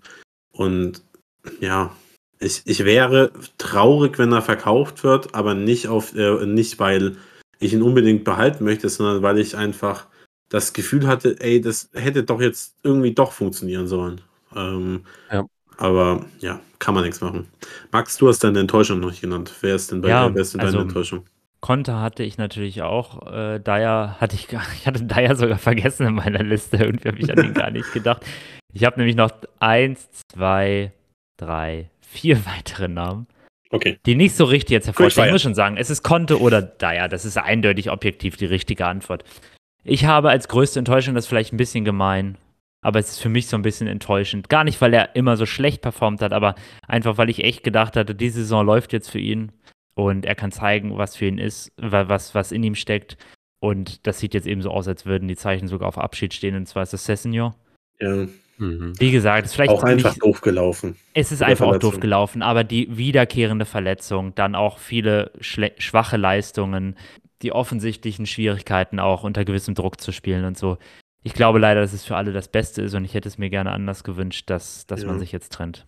Ich sehe jetzt auch einfach gerade keinen äh, kein Weg mehr, wie, wie er wirklich im Kader bleibt. Vielleicht, wenn Perisic geht und man äh, weiterhin mit äh, Wingbacks spielt, dann ist er vielleicht als Kaderspieler noch zu gebrauchen. Aber ich habe vor der Saison gesagt, wenn das mit Antonio Conte nicht schafft, dem Wingback-Coach schlechthin, mit wem denn dann? Ja, und ähm, ja. vielleicht braucht er einen Pferdeflüsterer wie Postecoglou äh, äh, oder so, keine Ahnung. Äh, der, der vielleicht braucht er wie, wie Deli Alli irgendjemanden, der, der ihm der wirklich immer über den Rücken streichelt, sagt, mach einfach, guter Junge, was weiß ich, aber ich, ich, ja, ich, ich finde ihn, find ihn als Enttäuschung zu nennen bisschen unfair, weil er, ja, genau. weil er, weil er eigentlich, weil er nicht so schlecht performt hat wie andere Leute, denn er hatte zumindest die erste Hälfte der Hinrunde gute Leistungen gezeigt. Aber ja, die Tatsache, dass man, dass man jetzt schon darüber reden muss, ob man ihn jetzt vielleicht abgibt, ist ganz falsch ist es nicht. Wen hast du ja. noch? Ähm, wie gesagt, das wäre dann mehr so ein bisschen so meine persönliche Enttäuschung. Dann eine andere Enttäuschung, die, wenn man sich rein die Stats anschaut, es eigentlich un unfair ist und er auch nicht so schlecht performt hat, aber auch da wiederum, und da können wir vielleicht auch gleich dann übergehen zum, weiß ich nicht, ob das Sinn, nicht, Sinn ergibt, aber das ist, ist Perisic. Ja, habe ich auch drüber Wie gesagt, ist auch ein bisschen gemein und ein bisschen zu hart, weil er ja auch seine Assists geliefert hat und so, aber und es ist jetzt auch gemein, ihm alleine die Last auf die Schultern zu legen, dieses Team dann vollkommen umzu, umzudrehen. Ja. Aber das, was man erwartet hat, war auf jeden Fall, hat er auf jeden Fall. Also ich, ich finde es ich find's fair, ihn bei der größten Enttäuschung zu nennen, weil ich auch mir mehr erhofft habe, dass er wirklich einfach eine Präsenz, eine Ruhe ausstrahlt, die Mannschaft auf ein neues Level hebt und wirklich auch ja, an, an der Weltklasse kratzt, so von seiner individuellen Qualität. Und das hat er in den letzten Jahren getan, dass er das bei Tottenham auch fortsetzt. Das hat er nicht und das ist schon eine große Enttäuschung. Was ich nicht fair fände, wäre ihn beim schlechtesten Transfer zu nennen, denn dafür hat er rein statistisch gesehen doch ja. zu gut geliefert. Ja. Und er war eben, also er, na, er verdient, ab, hat ein absurd hohes Gehalt, aber er war eben auch ein Free Transfer.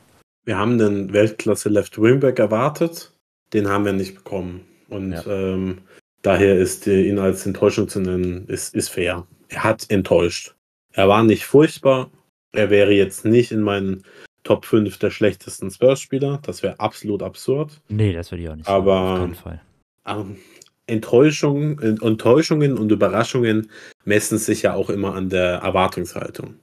Und die Erwartung für Ivan, Ivan Perisic war sehr hoch und die hat er nicht erreicht. Dementsprechend als Enttäuschung durchaus valide. Hast du noch jemanden?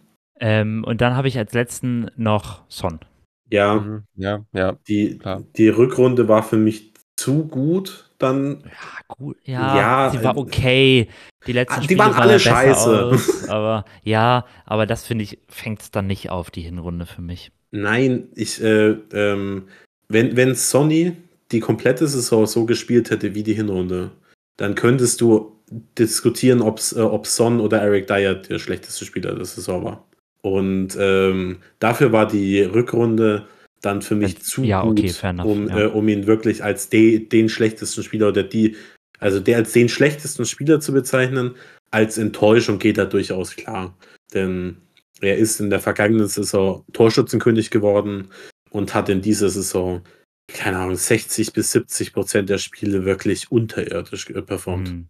Ja. Innen raus wurde es besser, aber Ich sehe gerade, wir nehmen schon eine Stunde und zehn Minuten oder so auf. Ähm, und auch wenn das natürlich für, eine, für einen Saisonrückblick absolut vertretbar ist, mal ein bisschen zu überziehen, ja. sollten wir uns, glaube ich, ein bisschen uns ein bisschen sputen. Genau. Ähm, wir können ja mal äh, relativ quick fahren, obwohl ich glaube, bei den Transfers muss man schon mal noch mal länger ein bisschen drüber sprechen. Wir haben dann noch die Kategorie Bestes und Schlechtestes Spiel. Tor der Saison, wo ich allerdings äh, noch, ja, doch, ich habe doch, ich habe was. Und ähm, ja, lassen, lass es uns vielleicht dabei belassen. Ähm, was war denn euer, euer jeweils bestes und schlechtestes Spiel der Saison? Und das ist euer, euer Höhepunkt oder euer Tiefpunkt, können wir es auch so interpretieren, wie ihr mögt. Vielleicht fange ich Okay. dann jetzt mal an, weil ich eben das abgegeben habe wieder an euch. Ich habe als, soll ich mit dem schlechtesten oder besten Spiel anfangen? so ist ja aus. Okay, ich habe eins, zwei, drei, vier, fünf, sechs gute Spiele. So viele gute Spiele haben wir nicht gemacht. Und ich würde jetzt mal ganz spontan herausnehmen, weil es auch ein schlecht. persönlicher Faktor für mich ist, sage ich das. War es wirklich ein 6 zu 2 gegen Leicester? Ja. Ja, gut, da Krass, warst du da, 5 ne? zu 2. Da war ich nämlich im warst du- Stadion, das war sehr nett. Ja, ich war ja, mit meiner Freundin da. Es war ein schöner Urlaub. Son hat getroffen auch, wo wir gerade noch über ihn gesprochen haben. War Mhm. schon cool. Darum würde ich sagen, das war unser bestes Spiel. Das Ja, war, es ist das war ein gutes Spiel. ja, relativ offensichtlicher Pick, oder? Wilde, Nee, wilde Defensive auch, muss man mal wieder sagen, ne? also, alleine zwei Ja. Tore gegen Leicester sich da so zu fangen, auch relativ Äh, früh, aber ansonsten. Ja, ich erinnere mich, das war nämlich nicht so straightforward, wie das Ergebnis vielleicht vermuten lässt. Genau. Und Son hat ja noch relativ spät diesen Hattrick gemacht. Ähm, Einwechsel- Leicester. Leicester ist, äh, genau, Leicester ist ja in Führung gegangen, war auch, glaube ich, ein Thielemanns Elfmeter, wenn ich mich richtig erinnere. Elfmeter haben sie ganz früh bekommen, genau, glaube ich, ja. Ja. Genau. Ähm, nee, mein bestes Spiel war also zum einen der erste Spieltag. Denn das war Mhm. so das einzige Mal, dass wir so richtig Conte-Ball gesehen haben.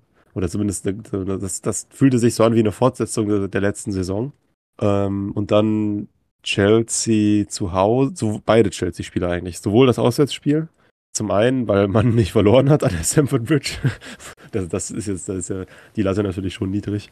Aber auch zum anderen, weil das natürlich total emotional war, dann am Ende mit dem Treffer von Kane in der Nachspielzeit. Und das, ich, da war ich total emotionalisiert und dann auch das Heimspiel gegen Chelsea, auch wenn das schon dann in der Phase war, oder zumindest nachdem schon viel schief gegangen war, war das dann eben dieser kurze Lichtblick im Februar und ein, gegen ein zugegebenermaßen desolates Chelsea doch noch eine ganz gute Leistung. Ein schönes Tor von Skip.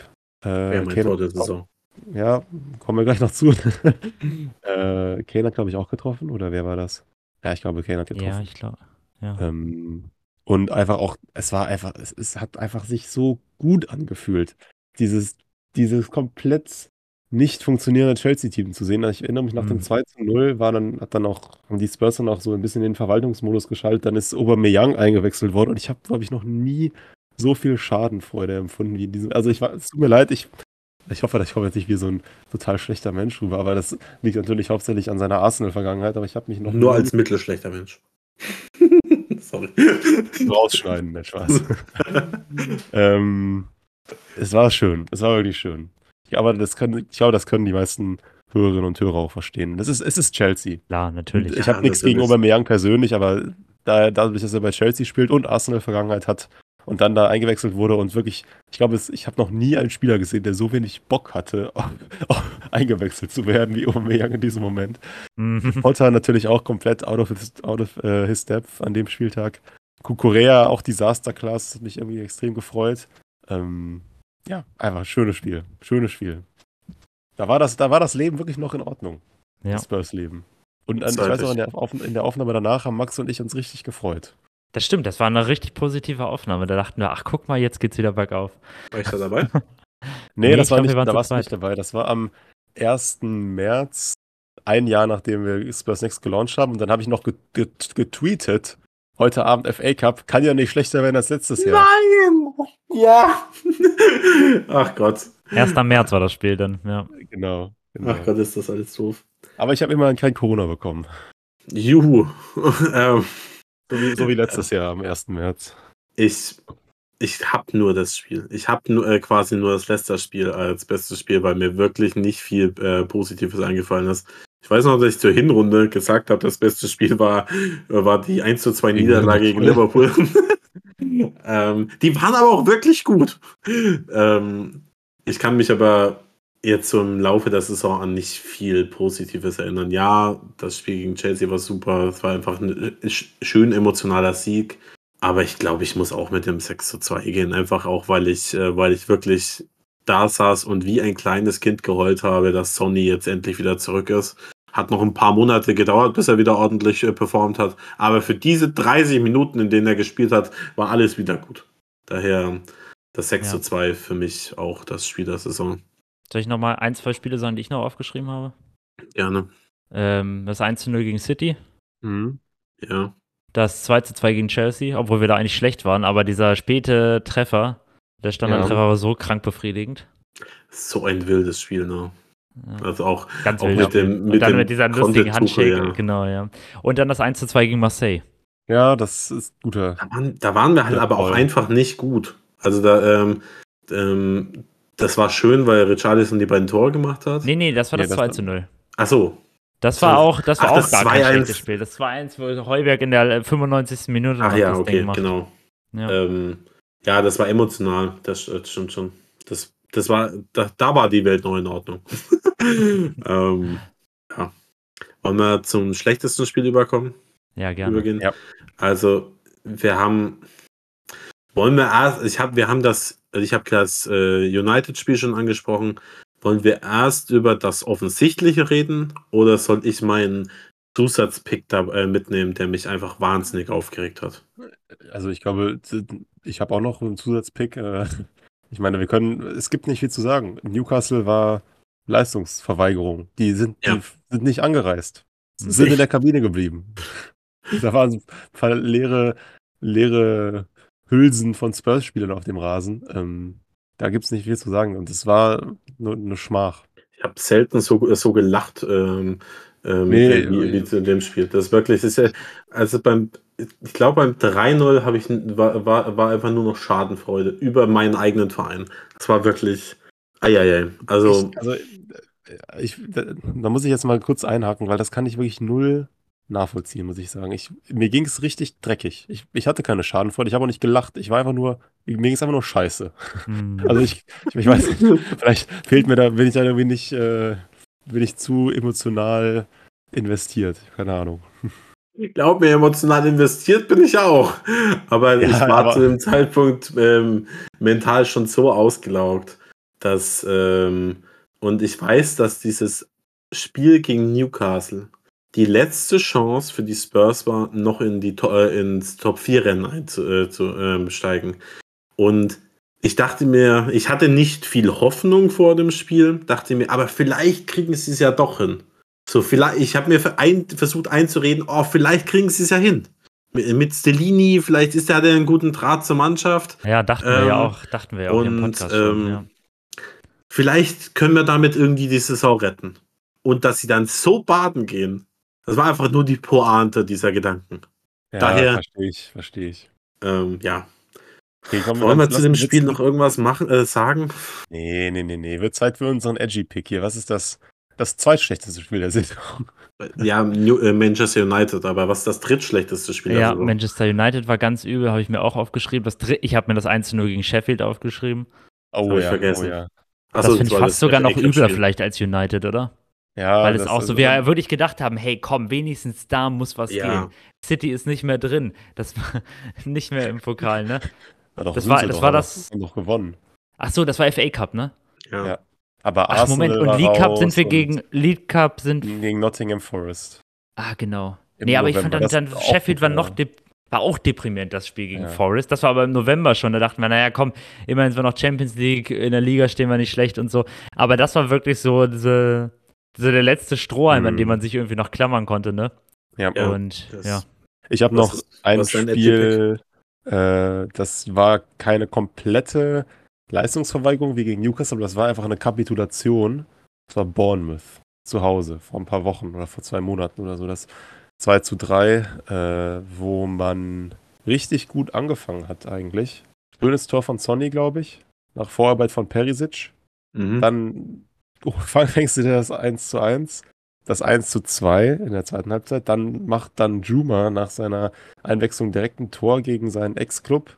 Und dann in der Nachspielzeit dann noch dieses Bournemouth-Tor da, wo der, ich weiß nicht, welcher Angreifer es war von Bournemouth, komplett, komplett frei Solanke? aufs Tor läuft. Nee, der hat das, der hat die beiden Tore davor gemacht. Es war jemand Äh, anders. Wer war denn das?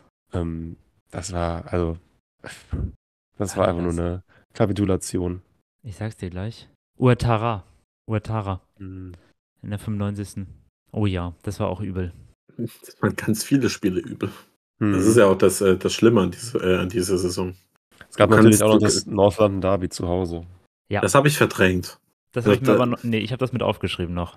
Ich, ich kann dir nicht mehr sagen, um, äh, was da passiert ist. Wirklich nicht. Ja, so ein Ödegard-Flugtor, glaube ich, von ganz weit raus. Oder war das, war das nicht so, Max?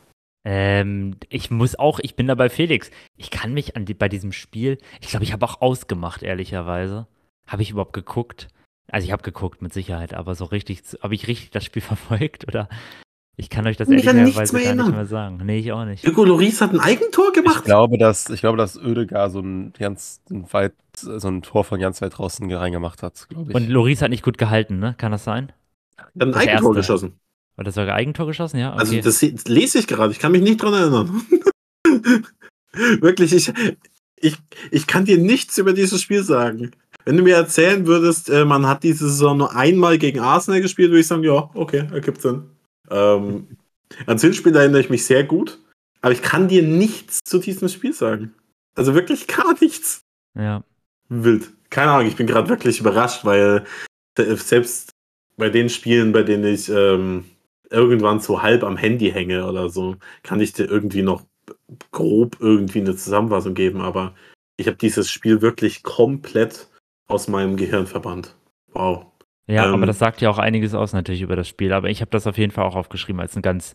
Und es ist natürlich auch doppelt schmerzhaft, weil Arsenal war und dann gab es ja diese äh, äh, lang anhaltende Bilanz, dass das jeweils eine Team nicht ähm, auswärts beim anderen Team gewinnt. Und auch das ist ja diese Saison unterbrochen worden. Also, ja. Soll ich zu meinem Edgy Pick kommen? gerne. Da- Das äh, Rückspiel gegen Milan. Das war eine Ja, Frechheit. die habe ich, das habe ich mir, ich habe mir beide Milan-Spiele auch noch mit aufgeschrieben als, als Option. beim Hinspiel habe ich zum, äh, war ich überrascht, weil im po das ist für mich eine positive Über- Überraschung, dieses Hinspiel, weil Oliver Skip und Pape Sarr so unfassbar gut waren in Stimmt. dieses Spiel und man ja, da gab es ja das Narrativ, alle, wir werden abgeschossen, wir müssen da mit zwei 13-Jährigen in, im Mittelfeld rum, äh, rumlaufen. Ähm, und dann sind die beiden mit Malik Chow die besten Spieler auf dem Platz.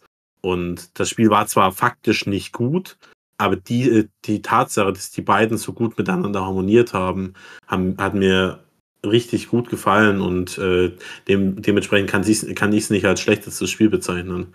Das Rückspiel äh, hingegen, wie wenig will ein Verein oder eine Mann, nicht Verein, wie äh, will, wenig will ein Trainer plus Mannschaft riskieren?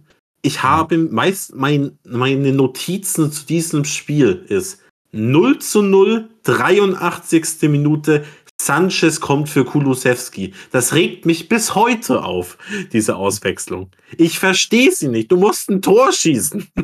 Ja. Ähm, wirklich, weil wir sind alle nicht davon ausgegangen, dass wir eine wirkliche Chance haben, die Champions League zu gewinnen. Aber Milan ist keine gute Mannschaft. Also sie sind einfach keine richtig gute Mannschaft in dieser Saison. Die hättest du schlagen können. Punkt. Die hättest du wahrscheinlich sogar schlagen müssen. Und ähm, ja, man, man kann gegen sie irgendwie rausfliegen, aber die Art und Weise, wie man dieses Heimspiel bestritten hat, regt mich im Nachhinein wirklich unfassbar auf, weil man ist da wirklich, es war auch eine mittelmäßige Leistungsverweigerung. Also, Ja, da kam nix. Ja, Ja, also das stimmt. ist. Ja. Achso. Also das fand ich auch ein ganz übles Spiel, ja. Richtig. Das Oh hätte eigentlich Gott. den Sargnagel auch dann sein müssen, ne, für die ganze Ära-Konter, aber. Für mich hätte er nach dem Hinspiel fliegen müssen. Das was ist, nach dem ähm, Rückspiel. hä? Nach dem Rückspiel meinst du? nee, nach dem Hinspiel hätte, äh, hätte er fliegen müssen für Nach mich. dem Hinspiel schon. Ja, ja. Okay. Das war, ähm, da, da, da war davor das ähm, Spiel von gegen äh, City, wo Stellini auf der Bank äh, saß. Und dann kamen die beiden Leicester, äh, kam das Leicester-Spiel, wo wir 4-1 verloren haben. Da haben wir ja noch so einen Kandidaten. Warum habe ich den? Ich habe den sogar aufgeschrieben, ich habe ihn gar nicht genannt. Katastrophal. Das letzte Spiel war, glaube ich, Und man jetzt, muss wo ich drüber mal nachdenke, ist das Schlimmste. Man muss ja dazu sagen, das war, Oh. glaube ich, der, war das nicht der letzte Sieg von Leicester überhaupt in der Premier League-Saison gefühlt? Das kann gut sein. Und dann auch noch mit vier unheiligen Ei, Toren. ei, ei, Was ei, ist ei, das? ei. Wie kann man 4 zu 1 gegen Leicester verlieren? Das ist wirklich, also, Die, die haben doch nur fünf Oh. Tore in der Saison gemacht, oder? Ähm, na, ob, offensiv ging es ja immer eigentlich Ja, bei ihnen weiß. sogar, aber das, also trotzdem, also Ähm, unglaublich.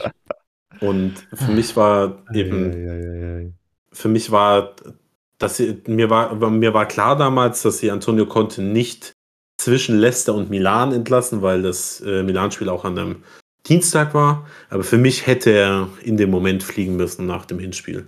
Das war kein gutes Spiel. Ich habe jetzt gerade gesagt, dass, äh, dass Skip und Zar gut waren. Das stimmt auch weiterhin. Aber ja, für mich hätte das das Ende der Ära Antonio Conte sein müssen. Also Leicester hat tatsächlich dann nach dem 4 zu 1 gegen Tottenham noch zweimal gewonnen in der Saison. Einmal gegen die Wolves am 22.04. und einmal jetzt am letzten Spieltag gegen West Ham. Ja, Stimmt, das haben wir gewonnen. Ich habe schon wieder verdrängt. Ach Gott. Ähm, wollen wir zu positiven Dingen übergehen? Ich wäre schon Ja. wieder, wieder sch schlecht gelaunt. Lass zum Tor der Saison gehen, das äh, habe ich gerade schon gesagt. Einfach aufgrund emotionaler, ähm, auf der emotionalen Tragweite des Ganzen. Das Tor von Oliver Skip, das erste Tor für die Spurs gegen den Konkurrenten bzw. den Rivalen äh, Chelsea. Das war einfach, das war einfach schön. Das war äh, wahrscheinlich, das war nicht das schönste Tor der Saison. So einfach ähm, auf, aber es war irgendwie das emotionalste für mich.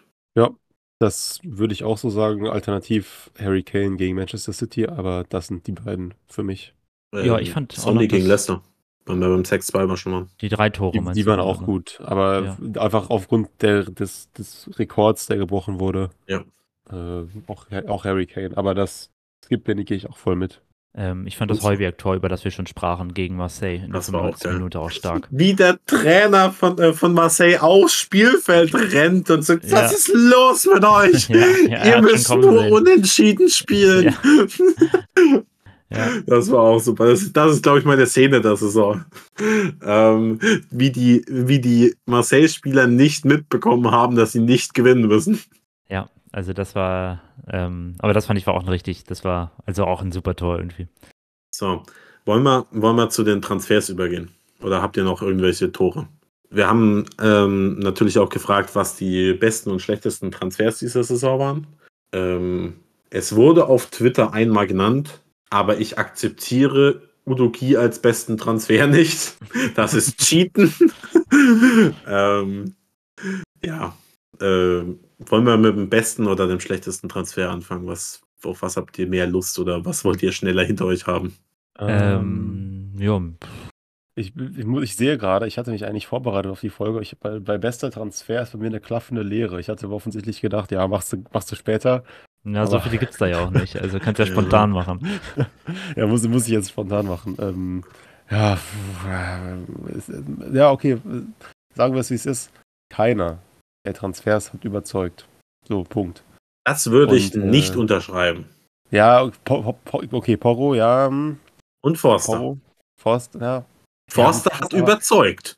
Er ist als ja. Backup-Keeper gekommen und hat die Erwartungen übertroffen. Absolut. Ja, als, er, als man ihn aber- brauchte, war er da. Fand ich also ja, auch. okay. Also. Ja, okay, Forster und äh, Porro. Ich hatte gerade irgendwie mich zu sehr auf den Sommer fokussiert und hatte dann im Winter das ganz ausgeblendet. Ähm, Ja. sagen wir mal Porro und Forster. Ich habe Genau. ich hab drei dr- drei Leute, bei denen ich sage, das sind gute Transfers gewesen. Ähm, eben, eben Porro natürlich als äh, Winterneuzugang hat seine Schwächephasen gehabt, hat aber auch fantastische Leistungen gezeigt. Forster, wie gesagt, war, wäre jetzt mein offensichtlicher Pick als bester Transfer. Ähm, und welchen, wen man noch nennen kann, weil ich finde dafür, dass es eine Laie war und man war es okay. Ich fand, Longley hat schon ordentlich performt. Der war nicht Hm. super gut. Das ist, äh, wenn der jetzt sein letztes Spiel für die Spurs gemacht hat, dann bin ich da nicht sauer. Aber an ihm lag es defensiv nicht unbedingt. Also schon manchmal, aber ähm, er war nicht der Hauptgrund, warum wir so äh, viele Gegentore kassiert haben. Und es war eine solide Laie zum Kaderfüllen. Daher, es ist eine, war einfach ein halbwegs smarter Move damals, zu sagen, hey, du bekommst Bastoni nicht, du bekommst Guardiol nicht, was, was für was für Transfer, ähm, äh, Transfers wir damals noch im Kopf hatten. Und dann zu sagen, hey, wie wäre es, wenn wir einen erfahrenen Longley holen, der die Saison vielleicht gut überbrücken kann. Die Idee fand ich damals ganz okay und ich finde, diese Idee, wenn du sie isoliert betrachtest, hat ganz ordentlich funktioniert. Das war nichts Besonderes, aber auf mehr gute Transfers kommt man halt leider einfach nicht. Du kannst nur Forster, Porro und mit Abstrichen Longley nennen, in meinen Augen. Da bin ich voll ich bei in dir. Ordnung. Bei Longley würde ich, also Longley würde ich da nicht unbedingt nennen, aber Long, Longley wurde ja interessanterweise auch von einer Person als schlechtester Transfer genannt, wenn ich mich Ja, nicht das- recht aber wenn das ich ist ein täusche. Also, wie gesagt, das, ich will, will hier nicht äh, kein, keine Longley-Propaganda machen. Ich äh, äh, finde, er hat in der, dieser Saison wirklich auch unterirdische Spiele gemacht. Ich, ähm, ich finde nur, wie gesagt, als Kader, zum Kader füllen war es okay. Punkt. Mein, mein äh, Transfer der Saison war ganz klar Forster. Einfach weil er als Backup-Keeper geholt wurde und äh, dann am Ende der bessere Keeper für diese Saison war als Hugo Lloris. Lass mich noch mal ganz kurz schauen, ob ich das wirklich richtig wieder. Ja, doch, ja, jemand hat auch Longley genannt. Okay. Ähm, gut, dann lass zu den schlechtesten Transfers gehen. Da gibt es mehr Auswahl. Ja. Ähm, wir, haben, wir haben schon gesagt, äh, Ivan Perisic als schlechtesten Transfer zu bezeichnen wäre sehr unfair, das ja. denn, ähm, denn dafür hat er dann doch zu gut performt, auch wenn er unter den Erwartungen geblieben ist. Hm. Ähm, für mich persönlich gibt es drei, drei Kandidaten. Ich habe mich aber für einen entschieden. Was, äh, wollt ihr anfangen? Soll ich anfangen? Äh, du kannst gerne starten. Ich habe auch Also, ähm, die drei Kandidaten für mich waren äh, Richarlison, Bisuma und Chet Spence. Mhm. Das, ähm, Die alle drei deutlich unter den Erwartungen geblieben sind. Ja. Da Chet Spence aber nie auch nur ansatzweise eine Rolle für, äh, für die erste Mannschaft gespielt hat. Und ich mir einfach sehr viel erhofft habe, auch, ja, muss man sagen, zu Unrecht, ähm, ist er mein schlechtester Transfer. Weil ich nicht weiß, ob er eine äh, Zukunft, jetzt im Nachhinein nicht weiß, ob er eine Zukunft bei den Spurs hat. Und er mit 15 Millionen immerhin dann doch schon halbwegs viel Geld gekostet hat. Und bei Richarlison und Bisuma, so schwach sie vielleicht auch waren über äh, die komplette Saison hinweg, glaube ich, dass sie beide in der nächsten Saison integraler Bestandteil des Teams werden. Mhm. Ja. ja. Also man muss das sich immer vor Augen führen. Jet Spence war, wenn ich mich nicht recht, wenn ich mich nicht täusche, in der letzten Saison der Young Player of the Season in der Championship. Ein junger englischer offensiver Außenverteidiger aus der Championship, der so einen Award äh, gewinnt, da über, über, also um den streiten sich doch normalerweise die Vereine. Dann haben sich die Spurs sicher auch. haben So sich die. Spurs äh, sich die Dienste gesichert und er hat, und das lasse ich jetzt mal auf der Zunge zergehen, er hat 41 Minuten gespielt. Er hat noch nicht mal eine ganze Halbzeit gespielt.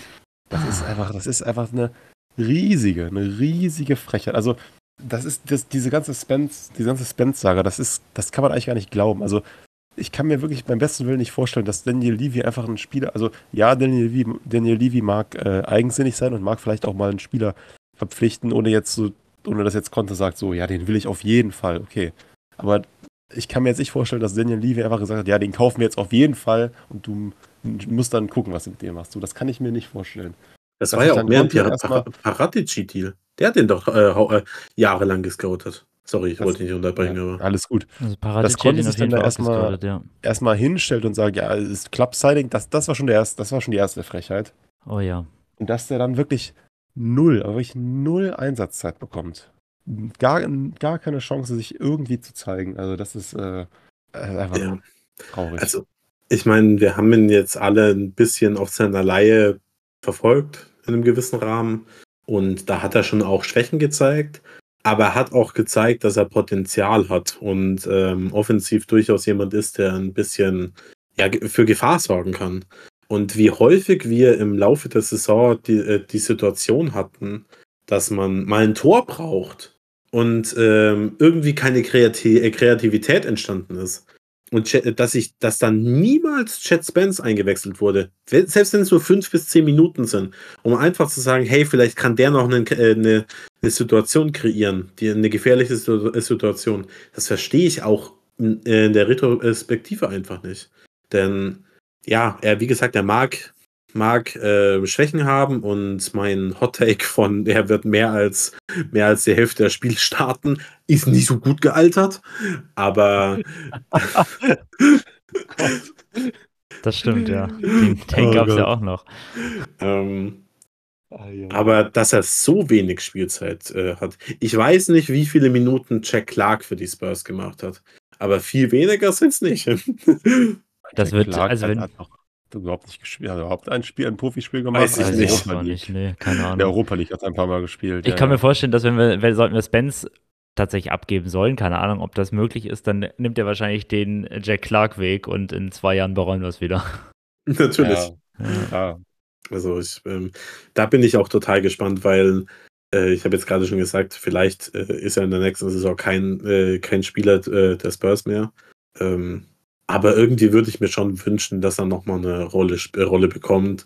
Allerdings muss man auch sagen, wenn wir keine Wingbacks spielen, gehe ich nicht davon aus, dass, dass er eine Zukunft bei den Spurs hat. Ja, genau. Äh, Aber Jack, Clark hat immerhin ein ganzes Spiel gemacht. Hat nämlich ein, neu- 95 Minuten für die Spurs gespielt. Wann war das? wow. Ähm, ein Spiel in der Europa League, äh, Ah, ja. zwei, zwei Einsätze in der Europa League, ein Einsatz in der Europa Conference League Qualifikation und ein Spiel im FA Ach, Cup. echt? Also, aber jeweils Conference nur, einge nur eingewechselt. Weiß ich gar nicht mehr. Da hat er wahrscheinlich damals gegen Pacos Stifferera gespielt. Hat er echt? Nuno. Das habe ich vergessen. Ich habe die komplette Un- Nuno-Ära vergessen. Ähm, Also Ja. mein schlechtester Transfer ist Is Bisuma. Und das sage ich in vollem, in der vollen Überzeugung, dass ich denke, dass er nächste Saison deutlich besser sein wird und hoffentlich noch ein wichtiger Spieler sein wird.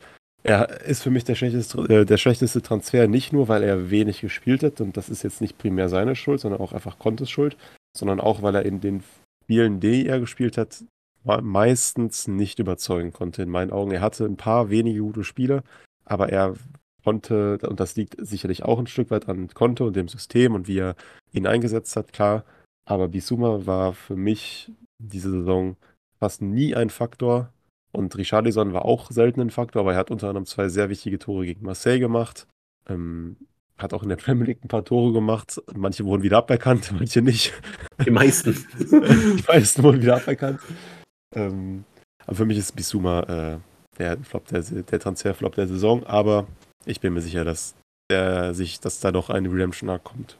Ja. Und Na, ich kann da, zu 100 Prozent. ja, ich kann da gar nicht mehr so viel zu sagen. Genau die beiden Namen hatte ich auch. Da gibt es nicht viel mehr hinzuzufügen. Das heißt, keiner von uns hat Richarlison genannt. Ach, wir haben ihn jetzt noch gar nicht besprochen, ne? Weil du hattest ihn ja auch auf der Liste. Stimmt, wir haben ihn noch gar nicht besprochen. Nee, Weil, genau, ja. ach so, ja, fair enough. Also, er ist für mich, nee, er ist für mich nicht der schlechteste Transfer. Ich, ich weiß nicht, vielleicht bin ich da auch noch ein bisschen zu optimistisch. Man muss natürlich auch bedenken, er hat ein hohes Preisschild, ja. Aber zweiteuerster Transfer der äh, Vereinsgeschichte. ja, ja, ich weiß, ich weiß. Aber, Aber, ist, nach einer Saison kann man das auch noch nicht beurteilen. Ich, ähm, ich habe mal den Satz gedroppt. Noch nie hat ein äh, Transferflop so guten Fußball gespielt wie Richarlison. ähm, habe ich irgendwann mal auf Twitter geschrieben. Und zu der Aussage äh, äh, stehe ich. Denn ja, Richarlison hat nur ein Tor geschossen. Also in der Premier League-Saison. Das ist unterirdisch. Aber er hat auch nicht viele Chancen bekommen. Und was man auch dazu sagen muss, du siehst in jedem Spiel, in dem er ähm, äh, dabei ist, dass in ihm definitiv ein guter Spieler steckt. Ja. Ähm, er ist ein unfassbar pressingstarker Stürmer. Richtig, richtig gut im Pressing. War er ein gutes Timing, äh, äh, wann er anläuft. Und ich glaube, wenn er mehr Zeit bekommt, also mehr Spielzeit, mehr Chancen und eben auch einen Trainer, der an ihn glaubt, denn Antonio Conte hat das eindeutig nicht, warum auch immer, ähm, bin ich mir sicher, dass der nächste Saison ähm, Scorer macht. Also wenn, hier schon mal mein Hottag der Saison, über 10 Scorer in der Liga nächste Saison. ähm, Du hast, aus- du hast aus deinen Fehlern gelernt. Jetzt sind es nicht mehr 40, sondern hallo? 40, Die das macht er, 40 glaube ich. Die 40, äh, 40 Scorer von Kane waren, äh, waren ein cooler Take. Ich habe viel, total. ich habe ausschließlich Müll erzählt in den Hot Takes und der Saisonvorschau, aber die 40 Scorer, die, die halte ich hoch. Ähm, auf jeden Fall. Daher, Richarlison, du musst ihn, ir- also zumindest müssen wir ihn mal kurz eben besprechen, weil er eben so absurd viel gekostet hat und dementsprechend dann halt einfach enttäuscht hat. Das ist klar. Aber ähm, wir sind uns halt auch eine, alle einig, dass er in der kommenden Saison ein wichtiger Spieler sein wird. Wenn Kane den Verein verlässt, noch viel wichtiger. Aber selbst wenn Kane nicht gehen sollte, dann wird Richarlison trotzdem seine Spiele machen.